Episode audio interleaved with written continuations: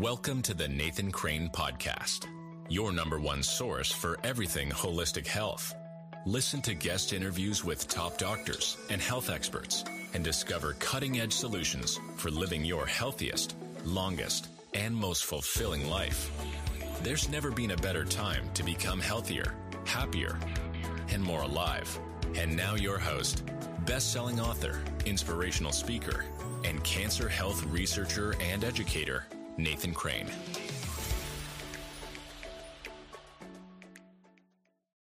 Welcome to the podcast, everybody. Uh, I'm so excited to have Bill Buvens here with us to share his incredibly inspiring cancer healing journey. Bill, welcome to the podcast. Welcome, Nathan. It's great to be here. I've, I've studied you from afar, and it's great to meet you. Sincerely. Yeah, thank you. I um, I I heard a little bit about your story through a mutual friend and colleague, and uh, or someone who interviewed you a little while ago, and um, I thought, you know what, I gotta I gotta reach out to Bill, get him on the podcast, and and you know, I'd love to really dive deep into you know your journey with cancer and help inspire other people who are struggling with cancer. So, um, yeah, talk a little bit about your your cancer diagnosis. When was that, and what was the what was the diagnosis, and what was the prognosis? Okay, well, the diagnosis was stage four colon and liver cancer. The prognosis was if I don't follow the doctor's advice, I'll be dead within six months. And if I do follow the device, their all their advice and their remedies, the chances of me surviving five years still less than twenty percent. That was 2001. So that was 21 years ago. Actually, almost almost 22 years ago now. So let's let's say that again. If you follow the doctor's advice, which I'm assuming was chemotherapy, radiation, surgery, also surgery, chemotherapy, and possibly radiation. You had a tumor in your colon. I had a tumor in my colon. And it was stage four means it was metastasized as well, lymph nodes, uh, other and, organs, or and liver. And liver, yeah, okay, yeah, you said liver. Yeah. So, but uh, yeah, so that's that was the diagnosis. That was so the prognosis. six six months if you do what what do they recommend. If you if do, I nothing. do nothing, if I do nothing, I won't survive six months because twenty percent chance to live five years. Less than twenty percent chance if you do surgery, chemotherapy, if. I do everything they could they could recommend, still less than twenty percent survival in five years. Because I, I, did my own research, stage four colon liver cancer is less than twenty percent five year survival. Did they tell you that, or did you have to research that on your own? Well, they told me, but I researched it because you know trust but verify, or yeah. I don't know, but you know. I just when it, when it involves your life uh, or my life, I'm extremely careful. I'm extremely diligent because uh, I don't take anything for granted. So it's 2001. And I mean, what was your man what was what was your thoughts in that moment? What was what were you feeling? What was the experience like to be told this this devastating news? Well no one wakes up in the morning expecting to, to hear those words you have cancer. No one i mean i can't imagine somebody waking up and tonight you know what today i'm things i want to experience today uh being diagnosed with cancer. It's not on anybody's list as Mike Tyson says, everyone's got a plan until they get punched in the mouth. And that's a punch in the mouth. And uh, I, uh, yeah, but I took it sort of numbly because, okay, because at first, my mother had cancer when she was, when I was very, very young. Uh, cancer was not in my family very much. It was more cardiovascular with my family, Nathan. But I had friends who had died from cancer, who had cancer, and and the, the first reaction was cancer, me, cancer. That's that's the other person. That's not me. And uh, when I was growing up, I was always a great athlete, and I uh, could exercise. I could run. I was the fastest in the short. I could run long distances, and I didn't really have um, any challenge with my body but I was, if, I'll, go back a little bit leading up to that, if you don't mind, Nathan, because it'll let you know more the state I was in and, and everything. Um, I, uh, I was feeling very tired all of a sudden because I was getting stressed. I was no longer exercising. My diet was changing. I'd started my own business and things weren't going the way I as great as I had hoped. They weren't going badly, but I wasn't taking various various um, situations as, as, perhaps as detached as I should have. And and when sometimes people to balance out stress, they eat certain things, comfort food, whatever you want to call it, and my sleep wasn't as good. And I started noticing all of a sudden uh, I wasn't exercising anymore. I started noticing as I would walk up one flight of stairs at my house, I'd have to lay down in my bed in my bedroom. And I thought ignorantly, how did I let myself get out of such poor? How did I, look? how did I get in such poor condition? I mean, I, I, can't believe this. So I said, well, I got, I got, I had my bicycle. So I hopped on my bicycle and started riding here in the Texas Hill Country. I started up a hill. I started feeling faint and I actually collapsed over into the ditch. And I, I was, I actually, actually faded unconscious for a moment. How old and were you? I was uh, 49 years old. So 49. This was around 2001 or shortly before, before your this diagnosis? Was, this was February 2001. Okay. February 2001. Got on your and, uh, bike and fainted. You just didn't have. I, I, I collapsed in the ditch. I collapsed in the ditch and, and I, I just, I didn't know what it was. But that's, golly. Ignorantly again, I just thought, how did I let my body get in such poor condition? anything wrong with my body never entered my consciousness. Oh, I, it just, again, ignorantly, it didn't. And I had not gone, gone to the doctor in years. And uh, I actually had to lay in the ditch holding my finger up because cars were stopping asking if I was okay. So I finally, after about 30 minutes, coasted back down the hill, walked my bike home. And I said, I've got to, I'm going to go, I'm going to start running then. I can't ride my bike. And I had the same experience running. I collapsed that I said, I'm going to start walking. So I started walking and eventually I, I decided to start playing golf. I started walking because I couldn't run and ride my bike. I eventually started to play golf so I could walk the golf course carrying my golf bag. And like many, like I believe that we are basically first and foremost spiritual beings. And I rely on that very heavily intuition, insights I get, I hold a lot of truth in that, and I, and I follow that whenever I can. Did you have and that belief? Did you have that strong kind of sense of a spiritual being your whole life, or did this come more after the diagnosis? That's a great question. When I was 18 years old, or 17, oh yeah, 18 years old, between my senior year in high school to college, I started meditating. I would meditate four to six hours a day all wow. that summer. Uh, it just felt like the thing to do. And uh, I remember when I, I, remember when I showed up uh, at the University of Texas, I didn't know what major I wanted to be. So I, uh, they, they, okay, pick your majors, and I didn't have one. And one guy said, "Hey, I'm gonna I'm gonna go to the philosophy department." I said, "Philosophy? Yeah, I'll, I'll go check that out." So I went in, and the, the chairman of the department stood in because the the the, uh, the philosophy uh, undergrad person that was supposed to give us orientation wasn't there. So the chairman of the department sat in with four of us there in the in, the, in his in his office, and at that point I was so happy. I was so happy, and it was I know it was because I was just doing this meditation, and we started talking, and I remember I just held myself one on one with this guy, he having all the knowledge. But me, uh, well, my point was so then I said, you know, I'll become a philosophy major. And uh, I have always had a spiritual bent in yoga and um, various types of yoga. There's a yoga called Surit. Also, one thing I also studied was also Sanskrit, Hindi, and Urdu, the languages of the Indian subcont- uh, subcontinent. Mm. Because I also not only was it the Western philosophy of Western philosophers, but also Eastern philosophy and the Indian philosophy, and you know, uh, with having to do with reincarnation and these type things, which I I had experience of my life that I knew didn't come from experiences in this life. Mm. Uh, I'm not, you know, that's somebody can believe what they want. That's just that's not my belief system.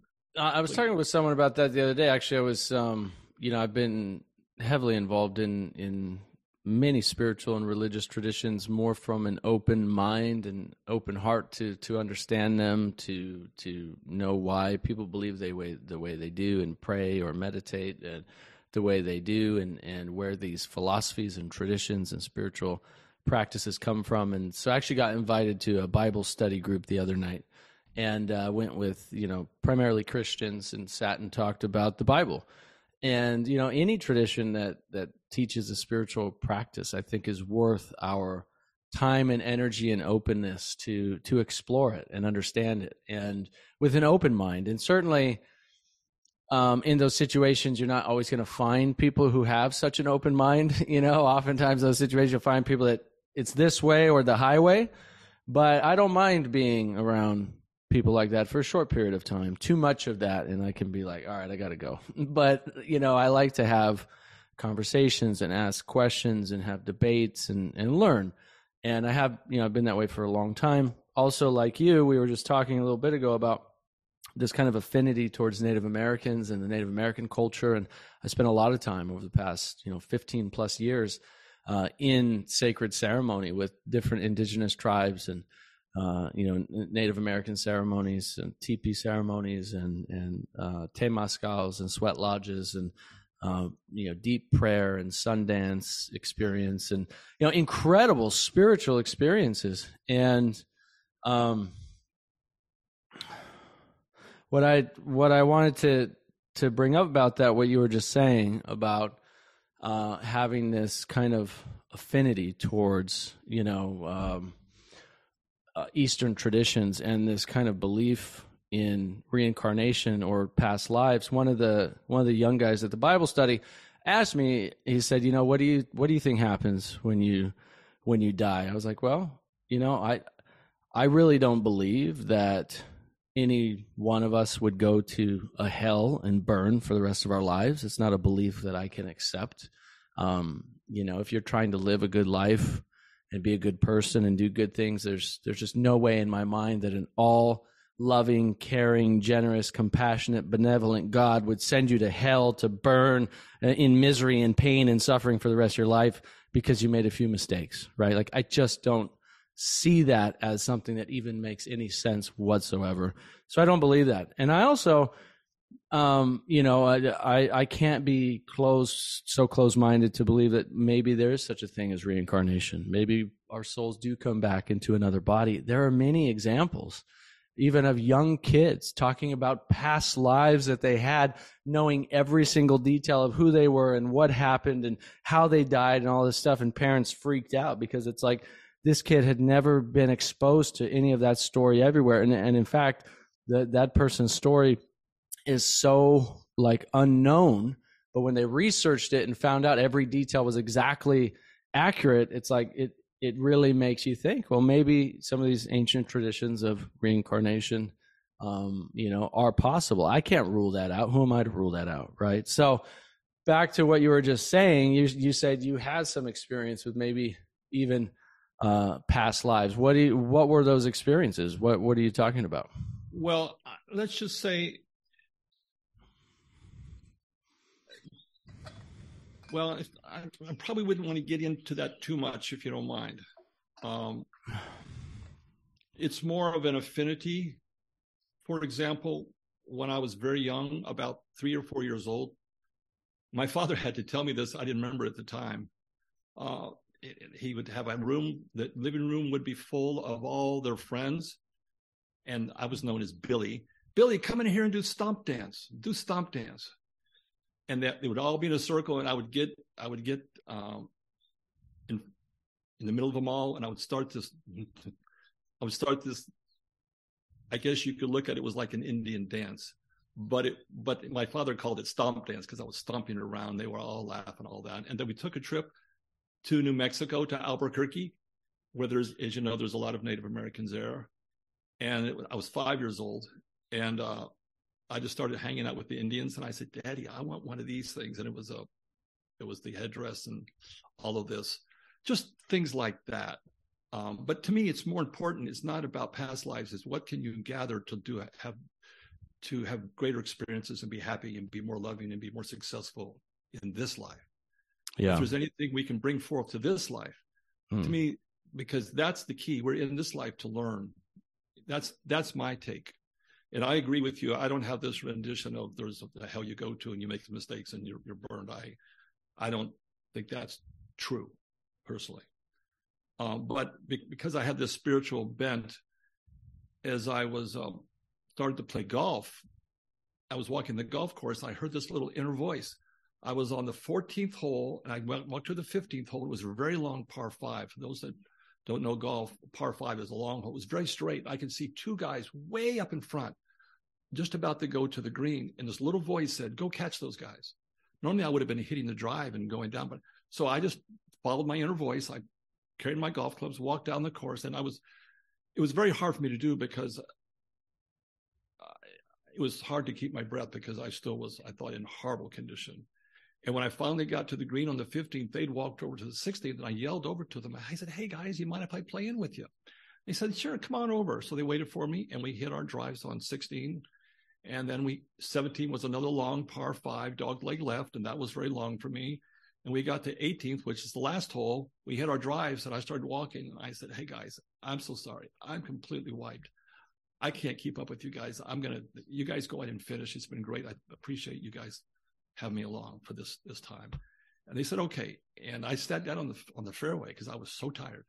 When I finally got up, I could see they motioned me up. They would waiting for me, and I I hit my hit my approach shot, and I we we they waited for me. We all put it out, and then when I went over to shake one guy's hand, he came up to me and he said, "I was a medic in Nam.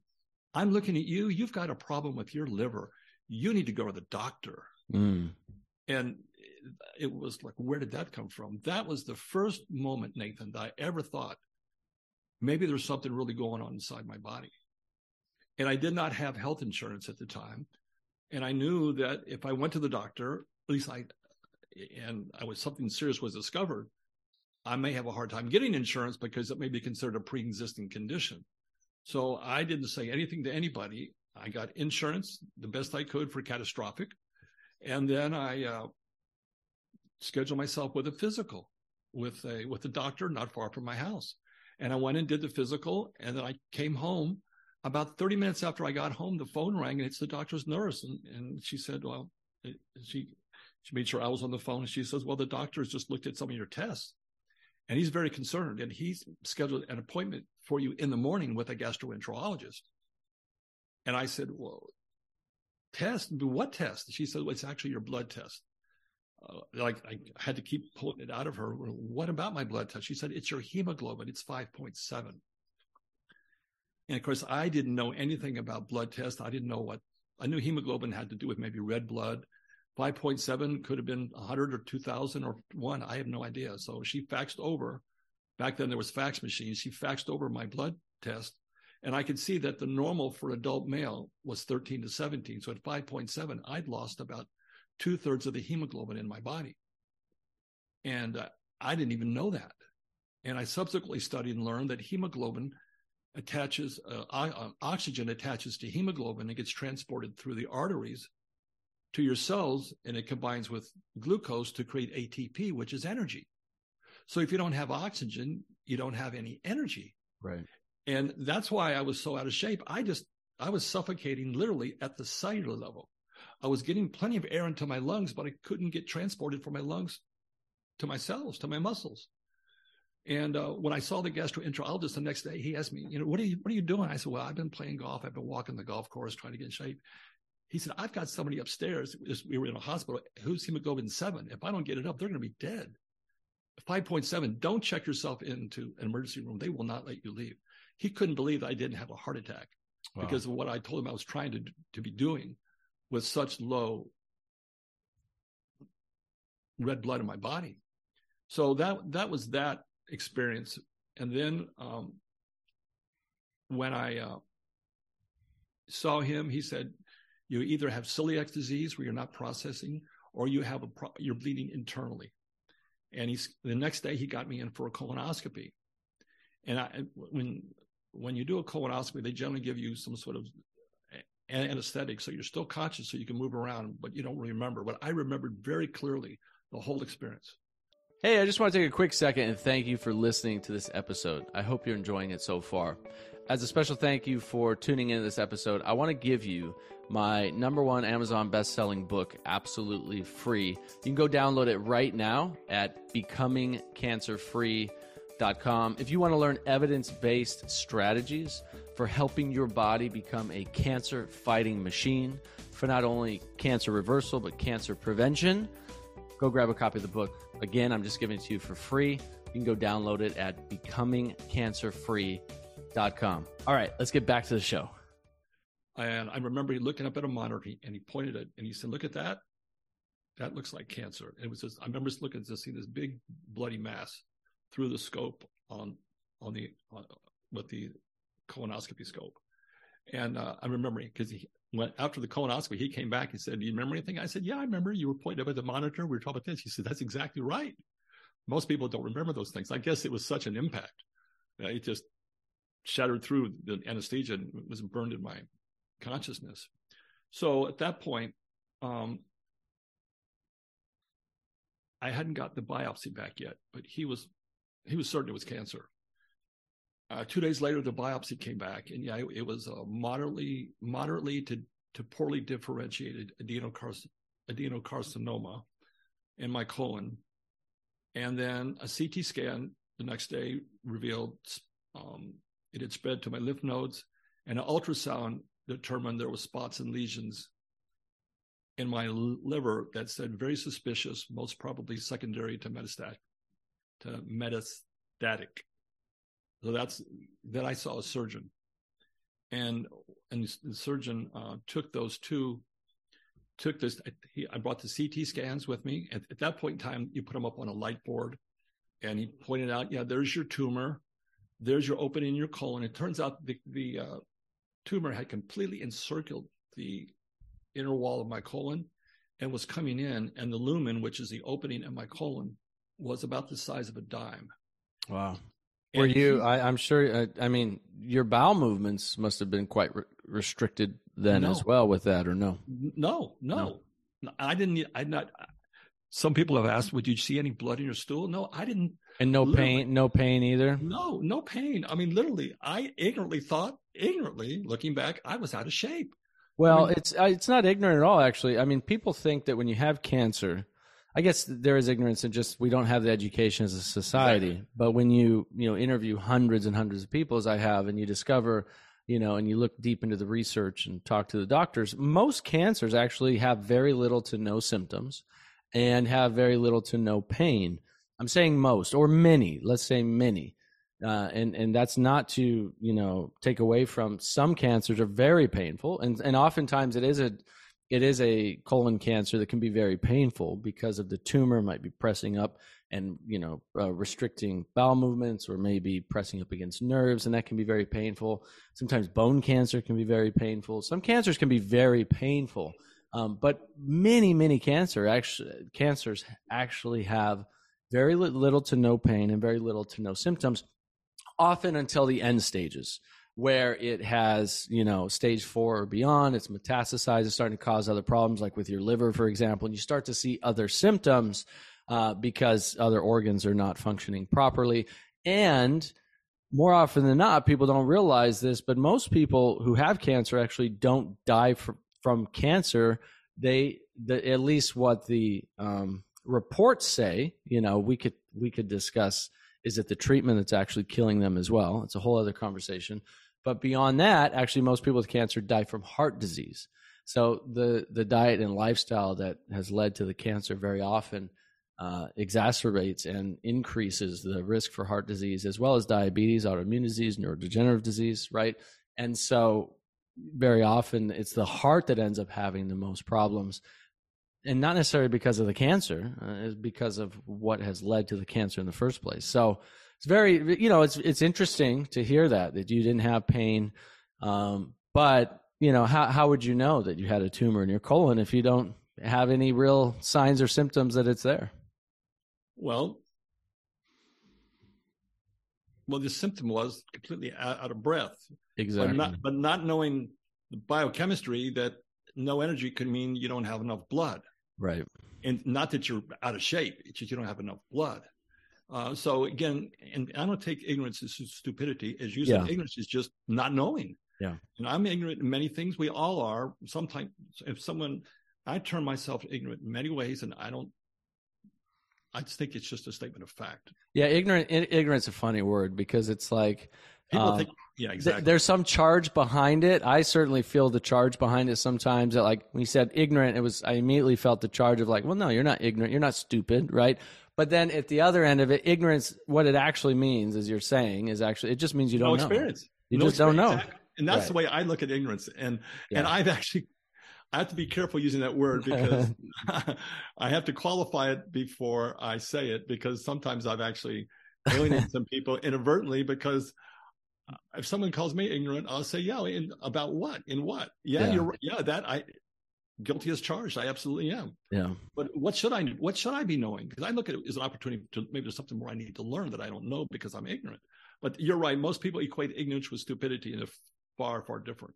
So you were at the so you went to the surgeon you i mean they basically realized hey this is stage four it's very serious it's metastasized it's you know spread to the liver it, the liver is it's the lesions and the problems with the liver that was causing the low red blood count is that what they determined no the low red blood count was because the tumor was bleeding Oh, the tumor was bleeding. Okay, yeah. but you didn't have blood in your stool though, so no. your body was. Well, there, there could have been blood in my stool. I just didn't notice it. I didn't. I ah. didn't.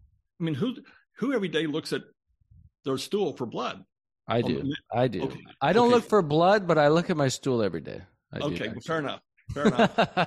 and, and, and I encourage everybody to actually, it's a good conversation because you know, if you don't look at it because you're disgusted or whatever, one of the best things you can do to see how your internal um, digestive system is working, like, is to actually take a look at your stool and see, like, is it very runny and watery? That's an issue. You know, is right. it hard and clumpy and it's very, you know, it's not coming out very smoothly? That's also an issue. Is there blood? Is it very discolored sometimes? Now, be mindful if you're drinking beet juice or eating a lot of beets or something, it's going to look like blood, but that's not blood. It just looks red. But exactly. other than that, um, you know, I learned years ago to to actually, you know, observe your stool every day. It takes a half a second to look, right? Um, yeah. To to see uh, because it can tell you a lot about the internal aspect of your health. But again, you weren't you weren't doing it. You had no idea, no reason to. So maybe yeah, so, you were so, bleeding and didn't even know it. Well, yeah. Well, I blood was going out somewhere. Yeah. And that was the only opening I had. it, was, it wasn't coming out your ears while you were sleeping, no, no. is what you're saying? no, exactly. And admittedly, I probably wasn't having the best diet to build blood. So, um, so that so that's why I, I had lost a lot of blood, and I was very tired. So yes. then, then that's when they told you, okay, here's the prognosis. Here's what we recommend: surgery, chemotherapy, radiation. What did you say? What did you do from that point forward? Well, I started asking questions, of course. And uh, one thing I asked the doctor after when he had the CT scan up on the light board, I asked him, How did you know this was cancer my lymph nodes? And he showed me other parts of my abdomen. He said, You can see this cloudiness here. That's that's cancer there. It's, the density is different. And uh, that's when he but also what he did uh, after he he told me that you've got colon cancer with metastasis to your liver i subsequently had learned that the liver and the colon are connected with the portal vein so colon cancer when discovered early is pretty easily treatable but when discovered later many times it metastasizes to the liver. Right. And that becomes very, very problematic. And most chemotherapy is actually very ineffective um, against, I mean, many kinds of cancer, but specifically that cancer. And and so uh, he uh, then told me all those stats, you know, and he, he said, you know, if you don't do anything in less than six months, the opening in your colon is is going to shut down and and then you'll be dead. And and then of course, if you do everything we could recommend, the odds of you surviving five years still less than twenty percent. And then he had called his nurse in, and then she left. And then she came back with a piece of paper. And he took the paper and put a pen on it and slid it over to me. And he said, My nurse just checked. There's space in the operating room. I remember this like it was yesterday, Nathan. There's space in the operating room next Tuesday. I just need your okay right here and we can get started. And he slid the paper over with the pen right there. And he marked a little X for me to sign to give permission to, to reserve the uh, operating room so he could, he could operate on me. And uh, at that point, I realized, wait a minute, this is, I wasn't ready for this. This is, and then I said to him, I said, let me ask you a question. And this is exactly how it went down. Let me ask you a question. Has anybody ever listened to all this and told you, no, thank you? I'm not interested? Because I was thinking about doing that, to be honest with you. And he said, yes. So I then asked what I thought was the next logical question. So what happened to them? he gets very quiet. He looks me right in the eye and he said, they're all dead. He slides the paper over again with the pen. And it's very difficult in that scenario to say no. Right. But I heard this little inner voice, that spiritual nudge, kept saying over and over, you haven't even given your body a chance. You haven't even given your body a chance. You haven't even, it just kept repeating over mm. and over. I mean, if you were, if you were outside looking, you wouldn't have known I was experiencing that. But then, but it was true. I hadn't. And I've done a lot of reading in philosophy and done a lot of other reading. And one thing, a book I really like is by a Chinese general, 2,500 years ago, Sun Tzu. It's book's called The Art of War. And in that book, there's a quote by Sun Tzu victorious warriors win first and then they go to war, while defeated warriors go to war first and then hope to win. And they just wanted me to go in, they would have pushed me in the battle, hoping I would win and not only hoping, with knowing that I had less than 20% chance to survive. So I, I asked the doctor, let me ask you a question. Why, why do I have this cancer? And the answer was like, we don't really know, but this is really all, all we can do for you. And uh, I didn't like that. I didn't like those odds. And I've thought of this metaphor to myself, and I'll say it here. If if you were on a dock and you're going to take a boat and you had to get on that boat, or you had to get across the ocean, let's say you had to go across the ocean before plane flight, and the captain of the boat says, "Okay, everybody get on board." But there's greater than 80% chance this boat's going to sink and you're going to be lost at sea. But it's the only boat. Come on, get on board. Well, I wouldn't get on. I, I wouldn't want to get on that boat. And as I as I thought, I'll go back and try to maybe make my own boat before I get on that boat. And like hearing that inner voice again and again, and always knowing that when I hear that inner voice that loudly, that affirmatively, that definitely, I really pay attention to it. Yeah, that's powerful. I mean, and, it's it's really, I think, a testament to your previous spiritual practice, you know, of meditation, of listening quietly, of connecting to your own inner wisdom, of having an affinity towards various spiritual practices. Because the more you have, the more you're in tune with, you know, what I call your your inner wisdom. The the more when when it really matters and those kind of voices or nudges or feelings or intuitive hits come up, you're already you've already practiced listening to it right? You've already know that like hey uh, this thing that's nudging me in this direction i should probably pay attention. And when you do at least in my experience um, things tend to work out for the best. And when we uh, avoid or discount or don't listen to that voice things tend to you know work out for the worst unfortunately and it's whatever you know we could we could label or name whatever that voice is that you heard. I mean, you could say it was from God, from your soul, from spirit, from your intuition, from whatever you wanted to call it. But I think that um, there's a huge, you know, uh, it's worth noting that you know you had practiced meditation for years and you had been on this spiritual journey for years that that voice was so loud and so clear in that moment when you needed it right? And uh, there's there's just so much to be said about that. So that's incredible. Yeah, and and at that point, when the doctor couldn't give me And I, I said, let me ask you a question. You you're claiming that if I don't do anything, I'll be dead in six months, and even if I do everything, I won't survive. Greater than eighty percent, I'll be dead in five years. Uh, why are you are you so sure this is what I should be doing? Um, there's got to be something better. Well, that's all we know to do at that point, I just felt like Nathan. I felt like if I signed that piece of paper, I was going to be a statistic, and I didn't like those odds. Mm.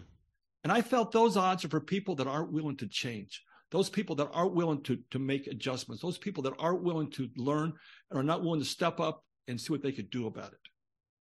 Well, Dr. Thomas Lodi, who is a conventionally trained medical doctor, has become a great friend and colleague of mine. I actually had him on the podcast he is um, a really fascinating man. He he eventually left conventional medicine and conventional oncology and opened up a practice that implements integrative and holistic health care because he, from his words and his his perspective he was not able to actually help patients heal from chronic diseases like cancer he was just providing drugs and you know um, mm-hmm. uh, it, not even healing the underlying condition or causes of the diseases and and he didn't like that. And he felt like you know he wanted to find a better way. And he did find a better way and that led him down holistic medicine and natural medicine and lifestyle changes. And one of the things he says you know it's very strong statement that he says but he says you know what what happened to you and what happens to most people he calls that sorcery. He says look these and he was he is a medical doctor. He says medical doctors are sorcerers. You know what is sorcery? It is it is literally giving you a prognosis, a belief that if you don't do what I say, you're going to die, right? And so immediately you're you're you have this fear, you have this, oh my God, I have to do what he says or I'm gonna die. And and even if I do do what he says, there's an 80% chance I'm gonna die. So like now you're like this double fear that even if I do what I'm supposed to do, I'm still probably gonna die. You know, that's sorcery. You went from a belief of not even having like okay, I you know, I'm just out of breath to oh my God, if I don't do this right now and sign this paper and start surgery next week, I'm going to die. And most likely I'm going to die anyway. And then what does a sorcerer do? Gives you the magic potion, the magic pills to to make you better. And even so, those magic potion, magic pills, um, there's still a high likelihood that they are not going to quote unquote cure you. And again, these are his words. They're powerful words, but it's it's actually a very interesting way to look at it. And, and not that medical doctors are bad or conventional oncologists are bad. This is how they're trained, right? They're trained. The medical textbook literature today on oncology teaches three primary things surgery, radiation, chemotherapy, drugs, drugs, drugs. They don't teach what caused the cancer. They don't teach the diet and nutrition that leads to cancer or that can help reverse cancer. They don't teach a lifestyle. They don't teach, they say it's genetic and it's unknown. And all we can do is give you drugs or chemotherapy, radiation, uh, or surgery. And that's it. So it's not like they're bad people trying to hurt you, right? And, and I don't think you're saying that at all. But a lot of, a lot of people tend to go down that direction. Go, oh, medical doctors are evil. They don't. They're just killing people and that. And it's like, no, they they are most of them that I've talked to are honestly trying to help people. The problem is their toolkit is so limited and their knowledge is unbelievably limited when it comes to chronic diseases, right? Acute healthcare, they're amazing. You know, you need a you need a liver transplant or your arm got cut off in a car wreck or you know some debilitating thing like that, acute trauma situation. Medical doctors, surgeons are amazing. Chronic diseases, unfortunately, they are not trained yet. You know, there are new um, paradigm, paradigms being implemented. Certain medical doctors who are actually uh, nutritional scientists who are trying to bring nutritional science and lifestyle uh, changes to heal chronic diseases into the schools. Obviously, with a lot of resistance because there's not a lot of money in that for the pharmaceutical companies. So they're getting a lot of resistance, but there are some really world renowned doctors working on this as we speak. But again, back to your point, you said, hey, you know, what there's got to be a better way. So what did you do? So you left you left his office and and what did you do from there? I mean, what did well, he say when you left? What yeah, what happened? Well, no, well, good good point. Good question. I um hearing that inner voice, not liking those odds, not liking his explanation, not liking his, you know, my background is in sales, and I realized, hey, this guy's trying to one call close me. Mm. I mean, he was just trying to one call close me, and using the fear of death as the lever to do it. so that's the hardest close you could ever use. If you don't do but, it, I say right now, you're going to die. Like, okay, well, that's pretty sign me up, right? I said, has anybody ever listened to this and said no? What happened to them? They're all dead. Line the paper over.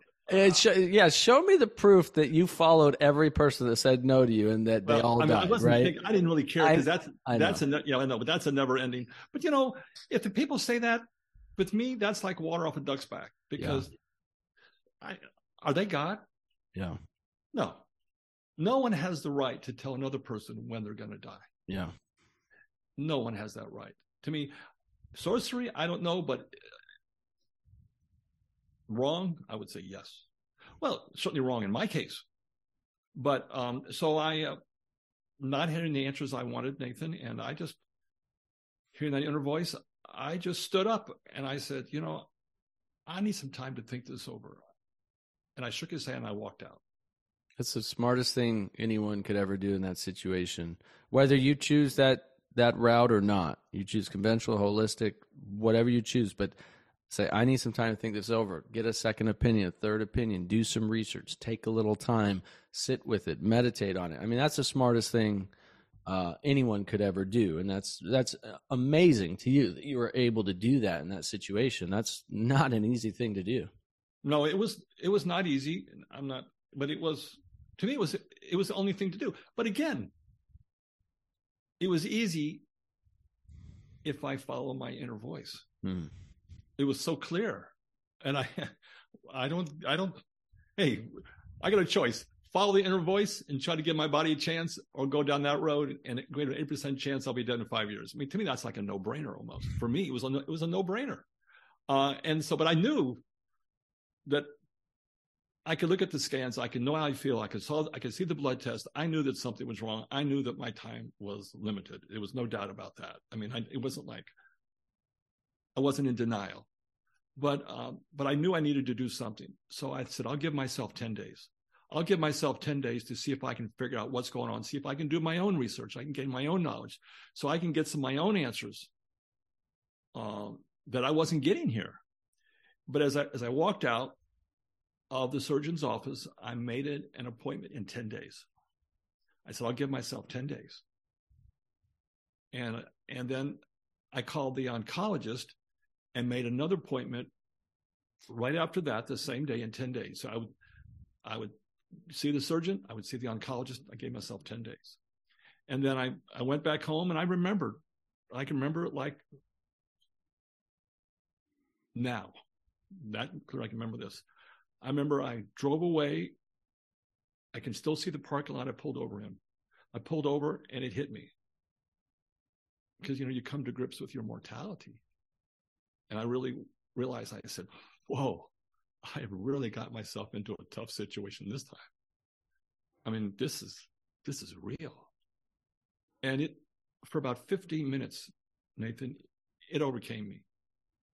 And I really realized, holy, you know what? This is, this is the real deal. And, uh, then I thought, what and don't ask me why. It just because the inner thought came in. What if that doctor called me and said, Bill, we made a mistake. Those scans, those tests, we, we confused it with another patient. You don't really have, you've got cancer, but it's not that serious. You're, you're really, it's not that big a deal. If he called me that, if he called and told me that, how would I feel? I said, man, I feel great. All of a sudden, all that heaviness left. I felt light and I felt great. And I said, wait a minute, which way do I want to feel? Do I want to feel depressed, like I'm afraid of death? Or do I want to feel light and happy? And whatever it's worth, I would say from meditation and going inwardly a lot, one is able to gain greater control of their attention, of their focus, of their awareness, what they choose to put their attention on. They're not as reactionary they're more proactive. And I said to myself, you know what? I'm going to feel that way. I like the way that feels. I'm going to, I choose that because that feels better. But I, I knew that that was, the word, those were my scans, but I just started feeling good. I started feeling great because I like, because I can choose. And, and I, in another interview, I gave this example. There, there was a, uh, a gentleman named Viktor Frankl. Mm-hmm. He wrote a Man's, book called Man's Search for Meaning. Man's Search, Man's Search for Meaning. Incredible book. One of the top top books. But he he was a Austrian Jew. He he and his pregnant wife and his parents were put into Auschwitz, and he watched his pregnant wife get taken to the gas chamber, and he watched his parents go to the gas chamber.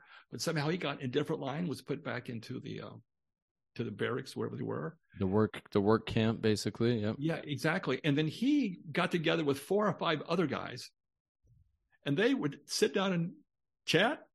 And they were no longer in Auschwitz. They were talking about the life they were going to have when they got back to Berlin. In fact, they were actually they were in Berlin just talking.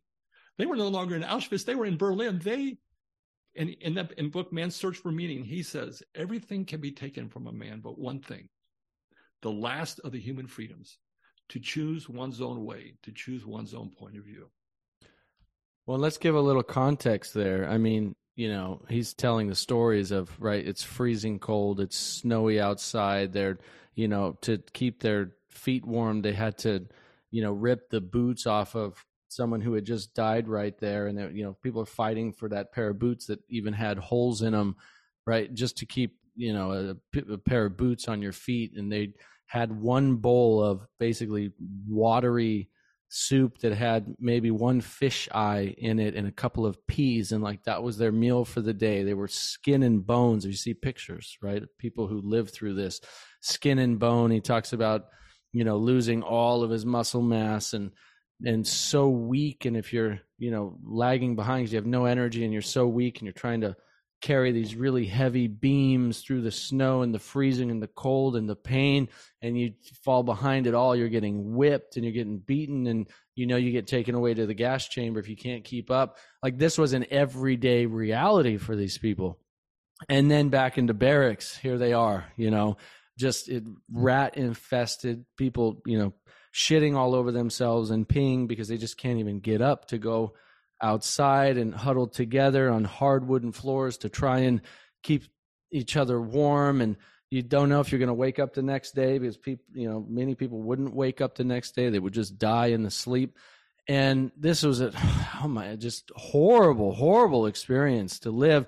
And then here they are every day intentionally he's talking about it of you know talking about the meals that they're eating right? Like you said in berlin and what they're doing and like they they transport themselves mentally emotionally visually to an experience where they're feeling good and nourishing themselves and laughing in that experience you know transporting themselves out through their conversations. And go on and keep telling but I, I just want to give a little context there for people to realize like how terrible terrifying horrific the situation was that he describes that they were in and still being able to to find hope and meaning and and feel some sense of you know joy and, and happiness in that kind of situation. And it was all up here. It was all through you know mental uh, mental practice mental visualization mental fortitude.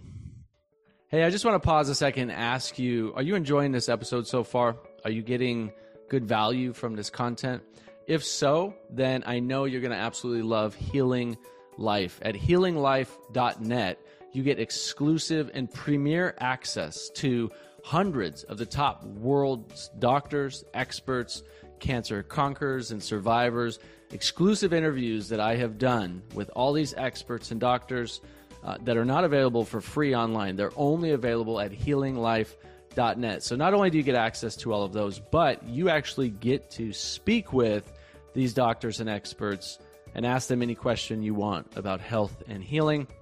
And this is available exclusively to Healing Life members. You can try it out for free.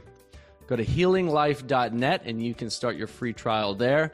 And uh, whether you're interested in learning more about detox or cancer, diet and nutrition and nutritional science, about diabetes, about heart disease, autoimmune disease, anti aging, longevity, all of these topics are covered in depth and more are continuing to be added at Healing Life. And again, you get to talk to these doctors yourself. So I invite you to set up a free trial at healinglife.net, and I hope to see you over there. Now, let's get back to the show.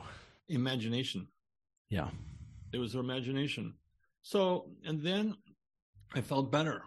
And then I remembered uh, the words of the Native American warrior and chief and holy man, Crazy Horse.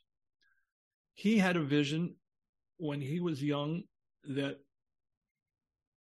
if he didn't, um, if he didn't take scalps in battle of his enemy, he would be protected. He would be invulnerable. He had that vision. That was what he believed.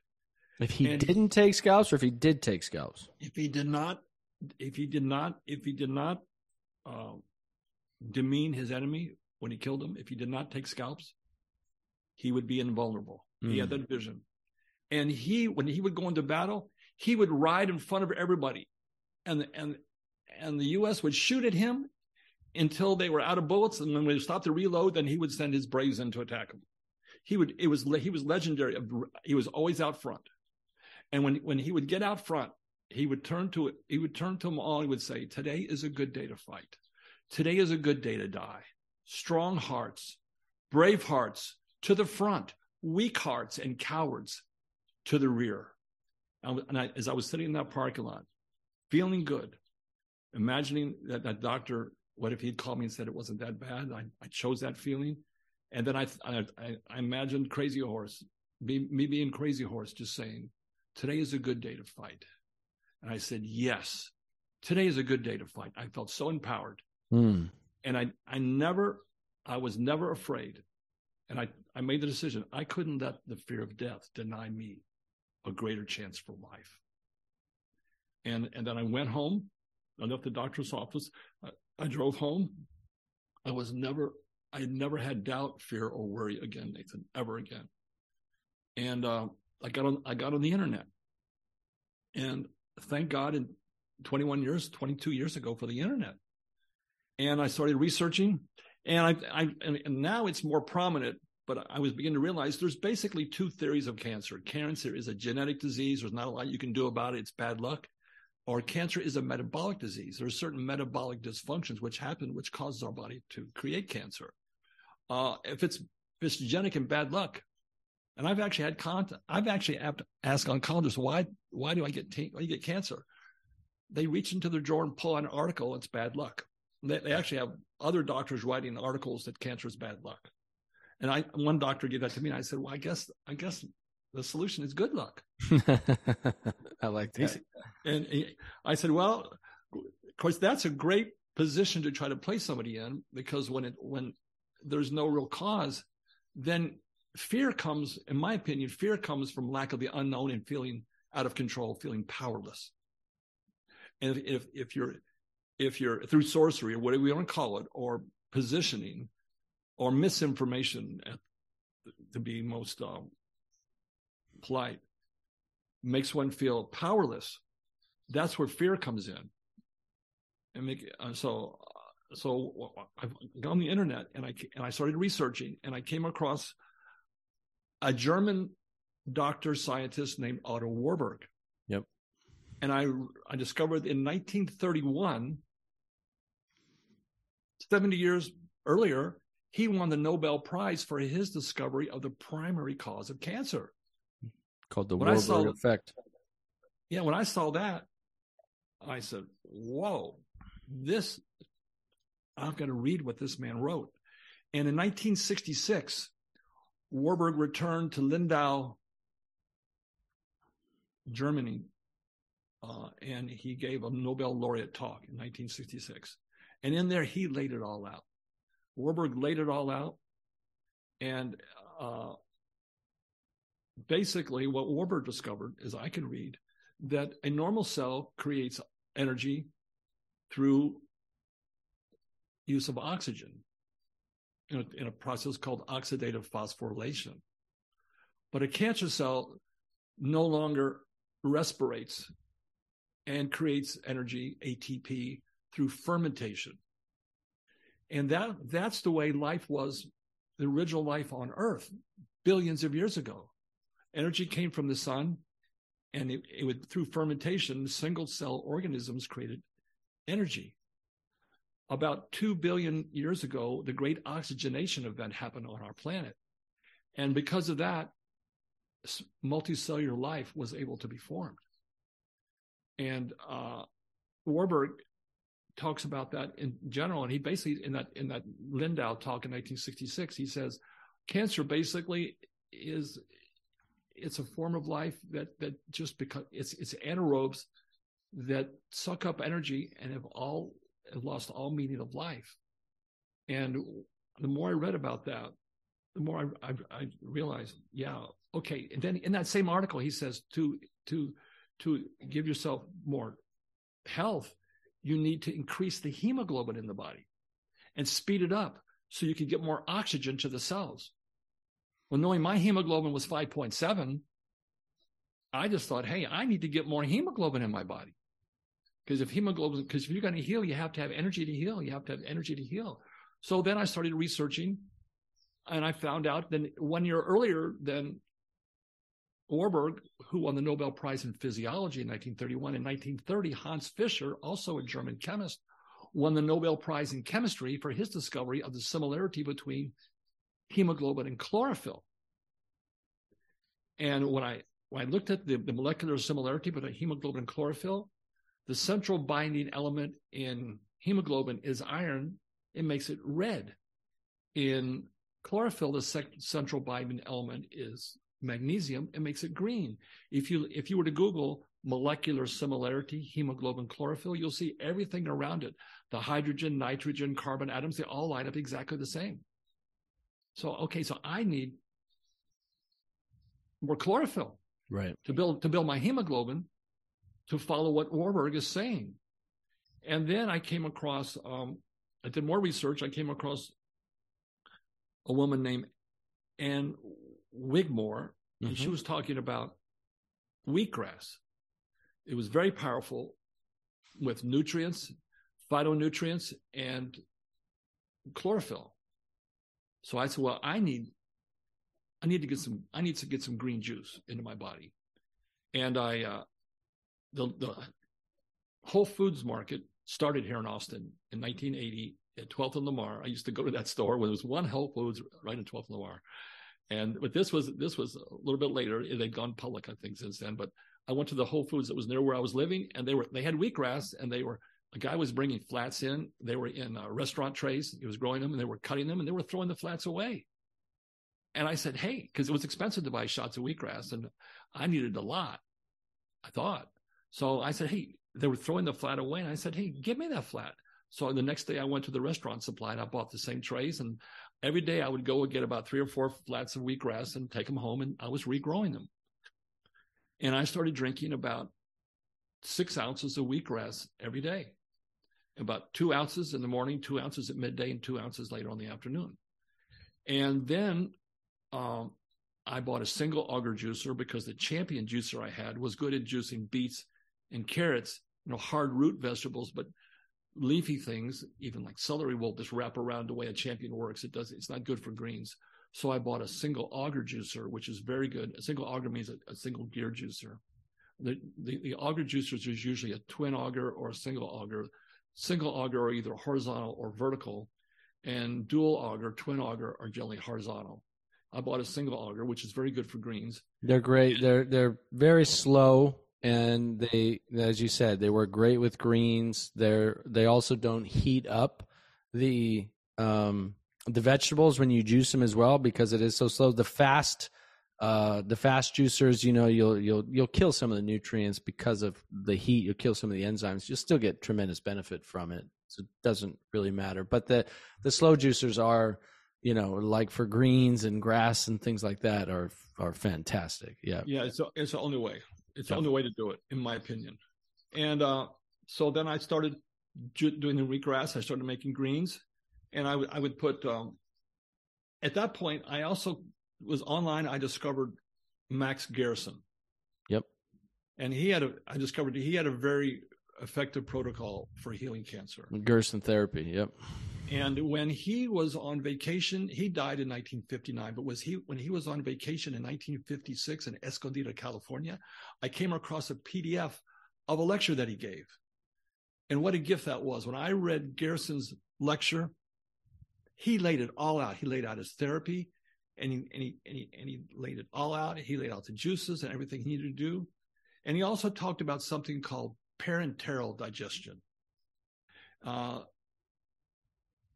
our entrails, that is our digestive tract, our alimentary canal. So parenteral digestion is digestion that happens outside of our digestive tract. And he said that if you supply enough enzymes, enough fresh, fresh nutrients into the body, they'll go into the bloodstream. And through the bloodstream, the bloodstream will begin to parenterally digest tumors and begin to break them down and then it takes the through the bloodstream that gets taken to the liver it's filtered out and basically then eliminated from the body. And what in this this great talk in 1956 Gerson talked about that he had patients dying of liver toxicity because of all the, the breakdown from the tumors that was being parenterally digested through the bloodstream going to the liver. They were dying and he realized that he started utilizing coffee enemas which which is a way to begin to remove toxins from the liver and get them out of the system. And when he then began utilizing coffee enemas two, three, four, sometimes more times a day, patients that were dying of liver toxicity now weren't, and they were. He had people coming in that were within on their deathbed, and eventually they'd be walking out healed. So it was just when I read about that, and with Warburg, I began to think, hey, this is starting to make some sense to me. I began to have this feeling, and and uh, I've done a lot of a lot of reading about philosophy and poetry, and now I realize I have to become a medical expert for myself. Now, did you find all these resources in that ten day period, or how long did it? You right know, now, take? yes, sir. Yes, so this this is that ten day period. I mean, ten day. Like, that that's amazing. It took it took me years of like interviewing uh, you know, dozens and dozens of world leading integrative, uh, you know, oncologists and, and natural health experts and holistic medical doctors and, and, you know, incredible healing stories of people like yourself who reversed stage four cancer and, you know, meeting Charlotte Gerson, who is the son of Max Gerson, who continued sure. on his, um, you know, she unfortunately passed away just a few years yeah. ago, yeah. 2019, but she was instrumental in helping keep moving forward the Gerson therapy. You know, learning from these people, it took me years to discover, you know, all, all these different things that, that, uh, um, I guess to go deep into them. So it's pretty amazing that, uh, 22 years ago, you were able to learn well, about all of these people in, in, in a 10 day period. It's amazing well, less than 10 days, but I will say this necessity is a mother, unless necessity, Nathan, is a mother of invention. Yeah.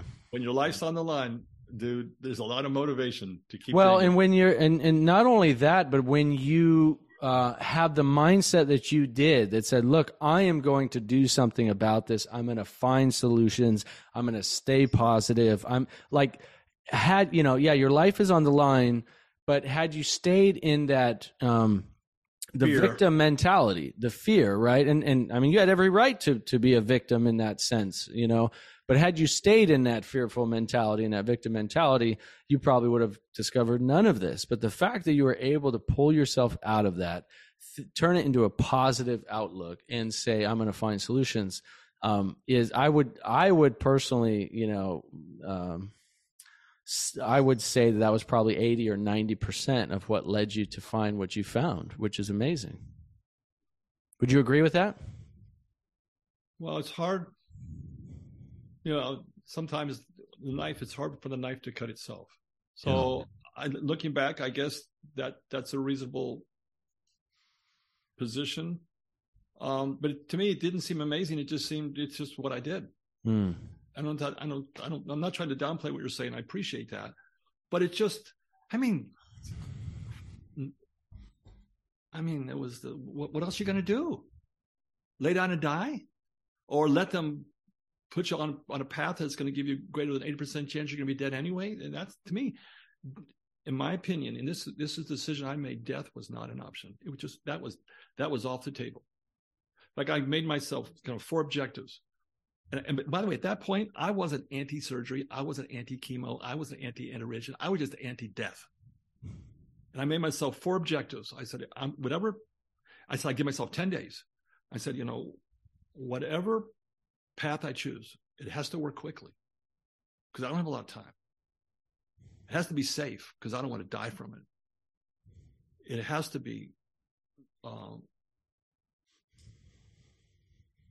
comfortable, but comfortable was low down on my list. I was willing to do anything if it would give me a chance to live quicker and it was safe. It was if it was discomforting, I didn't care. But when I finally did my final analysis and when all said and done, the path that I ended up ch- choosing, which I'll go into here, to me was the fastest, was the safest, was certainly most comfortable. And it gave me the greatest, greatest chance of for life, in my opinion. So I, uh, so when, when I discovered Gerson and Warburg, I started doing the green juicing. And with Gerson, I learned about that he had he had two juices he was doing every hour: a carrot apple blend, yep. and then a green juice blend. And I was incorporating those, but I was fortifying the green juice with more wheatgrass juice. And then I also came across, I don't know how I came across this, but spirulina.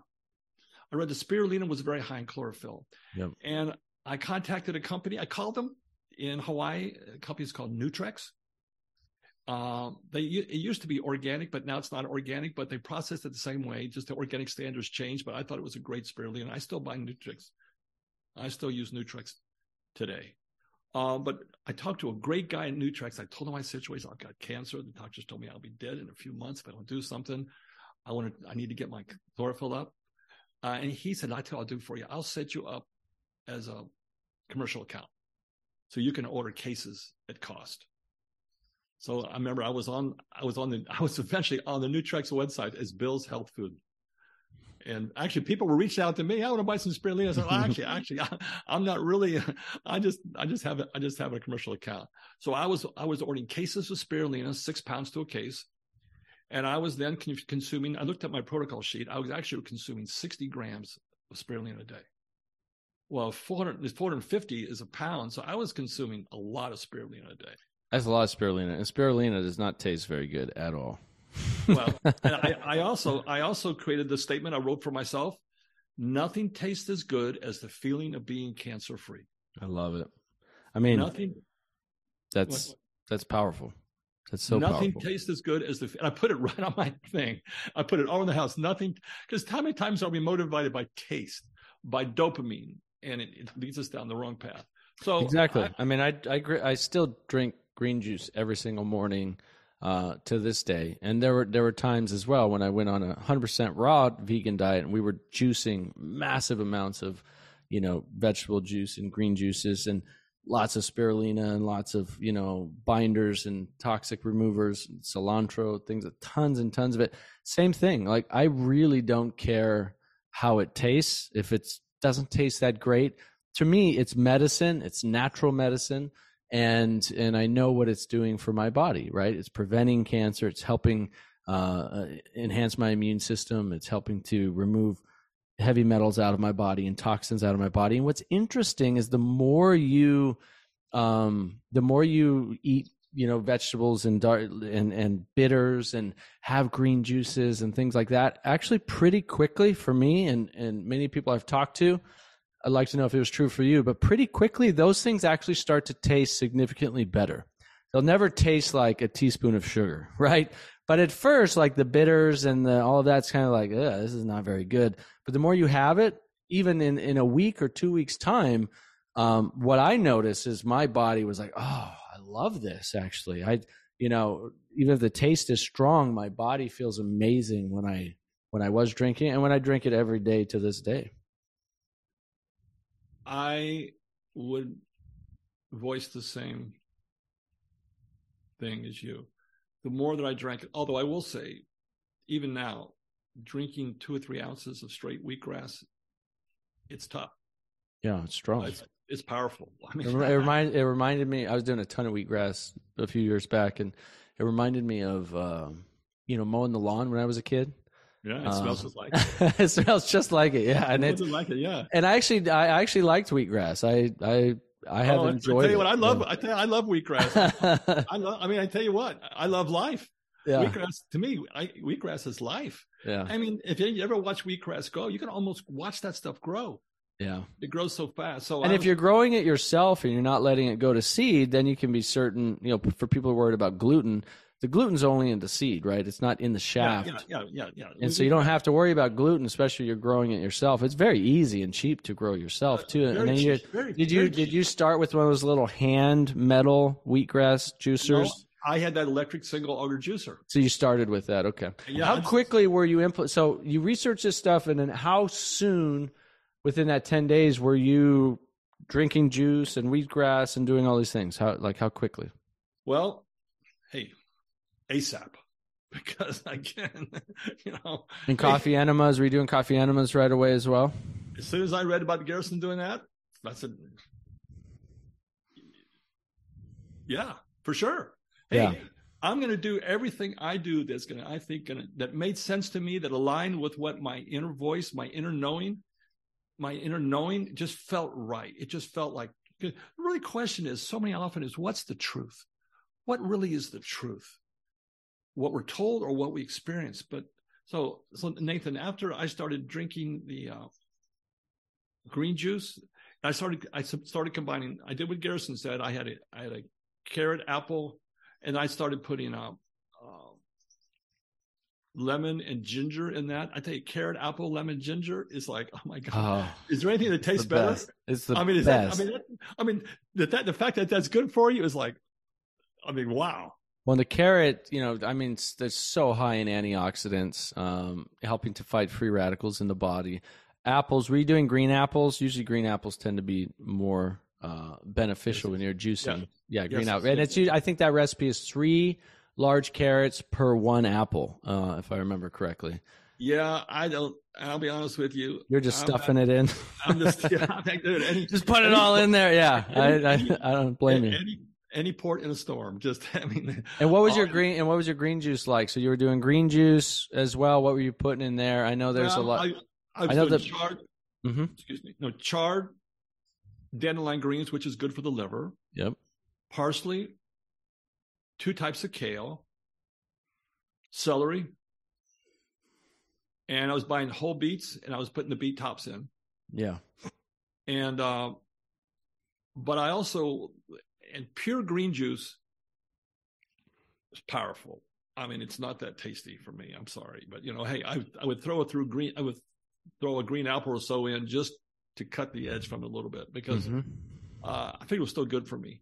And I will say this: I just came to my mind, Nathan. I know there's a lot of talk now, a lot, a lot of very prominent people that cancer feeds off sugar, and if you don't have any carbohydrates, your body produces ketones, and a ketogenic diet is very anti-cancer. Mhm. Uh, I don't disagree that, but I would say I don't think carrots are like on a ketogenic diet.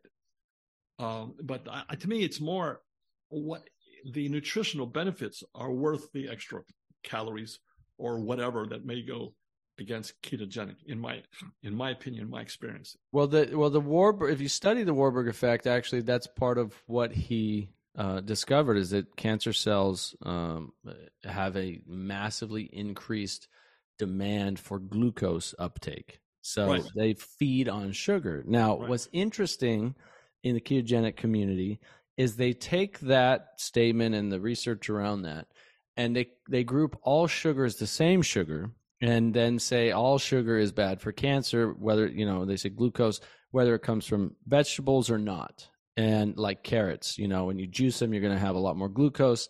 Uh, if you eat it, you get tons of fiber, right? If you juice them, you get the same with apples and say lots of fructose, lots of glucose in these fruits.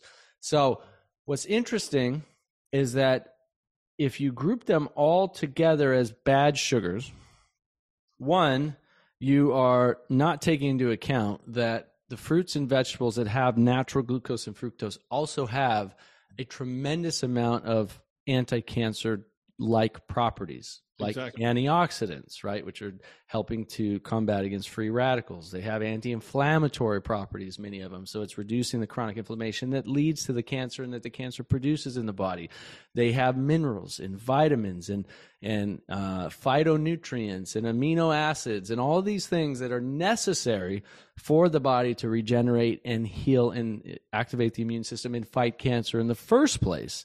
So you can't group them together with all sugars and call them bad sugar. You can't group, you know, uh, fresh juice from carrots together with high fructose corn syrup. You just can't do it. But unfortunately, today, that's what's happened in a lot of the health community online. Now, I also wouldn't say only drink fruit juice, fresh fruit juice, right? That's why the Gerson protocol and many others implement a large amount of green vegetable juices and wheatgrass and spirulina and these kinds of things because what I believe is actually happening is that even though the uh, fructose and glucose that's feeding the cancer cells from the fruit or vegetables that you're juicing you're also coupling that together with all these incredible anti-cancer properties that are um, you know reducing angiogenesis right? The the new production of blood cells that feed cancer. So they have anti-angiogenesis um, uh, properties. They have a they help induce apoptosis uh, natural cancer cell death. So you're also bringing food and anti-cancer properties together to destroy the cancer cells and the tumors and the cancer stem cells, um, which is what's necessary for for cancer to to regrow. So, you know, it made sense that Gerson was having such amazing um, results with his therapies, and it's kind of I think a disservice today when people you know group these things together, all bad sugars with you know things from fresh carrot juice and apple juice for example because they're just they're not the same thing at all. Yes i think what a lot of people with a ketogenic diet they use it to lose weight and if you're losing it if your goal is to lose weight then of course calories and carbs is going to if you're just pure ketogenic just pure ketones you're going to lose weight faster. But if your goal is to eliminate a chronic disease like cancer there's other priorities that take effect, like you say, all the phytonutrients, the phytochemicals that come with those vegetables, those compounds well offset the disadvantage of some sugar, natural sugar. That, that was that was my point. So, how much green juice and and carrot apple juice were you drinking a day uh, in the uh, beginning? That's a good question. I was drinking six ounces of wheatgrass juice three times a day, two ounces, two ounces, of two ounces. I was drinking about 10 ounces of juice, about eight to 10 ounces every hour. I was alternating carrot apple, beet ginger. And I was also throwing also, um, uh, let me finish that thought. Carrot apple, beet ginger, and also my green juice. With in my green juice, I was adding spirulina and the wheatgrass, and uh, also I'd read that capsicum or what's in hot peppers was very anti-cancer, so I bought habaneros and juiced. My favorite. Excuse me. My favorite. Yeah, and so I with a single auger juicer, I would just put habaneros in and juice, and I would catch it and I would pour it into a little dropper that you would get like you get tinctures out of a little dropper. So I had a dropper, I had a bottle full, a dropper of habanero juice. Wow. So I would I would do a dropper of habanero into my juice as well. And I tell you what, dude, that would burn going down. it would come, I would definitely, I don't know, it would definitely burn going out. It was like, wow. But again, I kept thinking nothing tastes as good. Nothing feels as good as the feeling of being cancer free. You know, if it's going to be, it's up to me. Let's just get her done. Cause Hey, you know, what's the priority? What's the priority?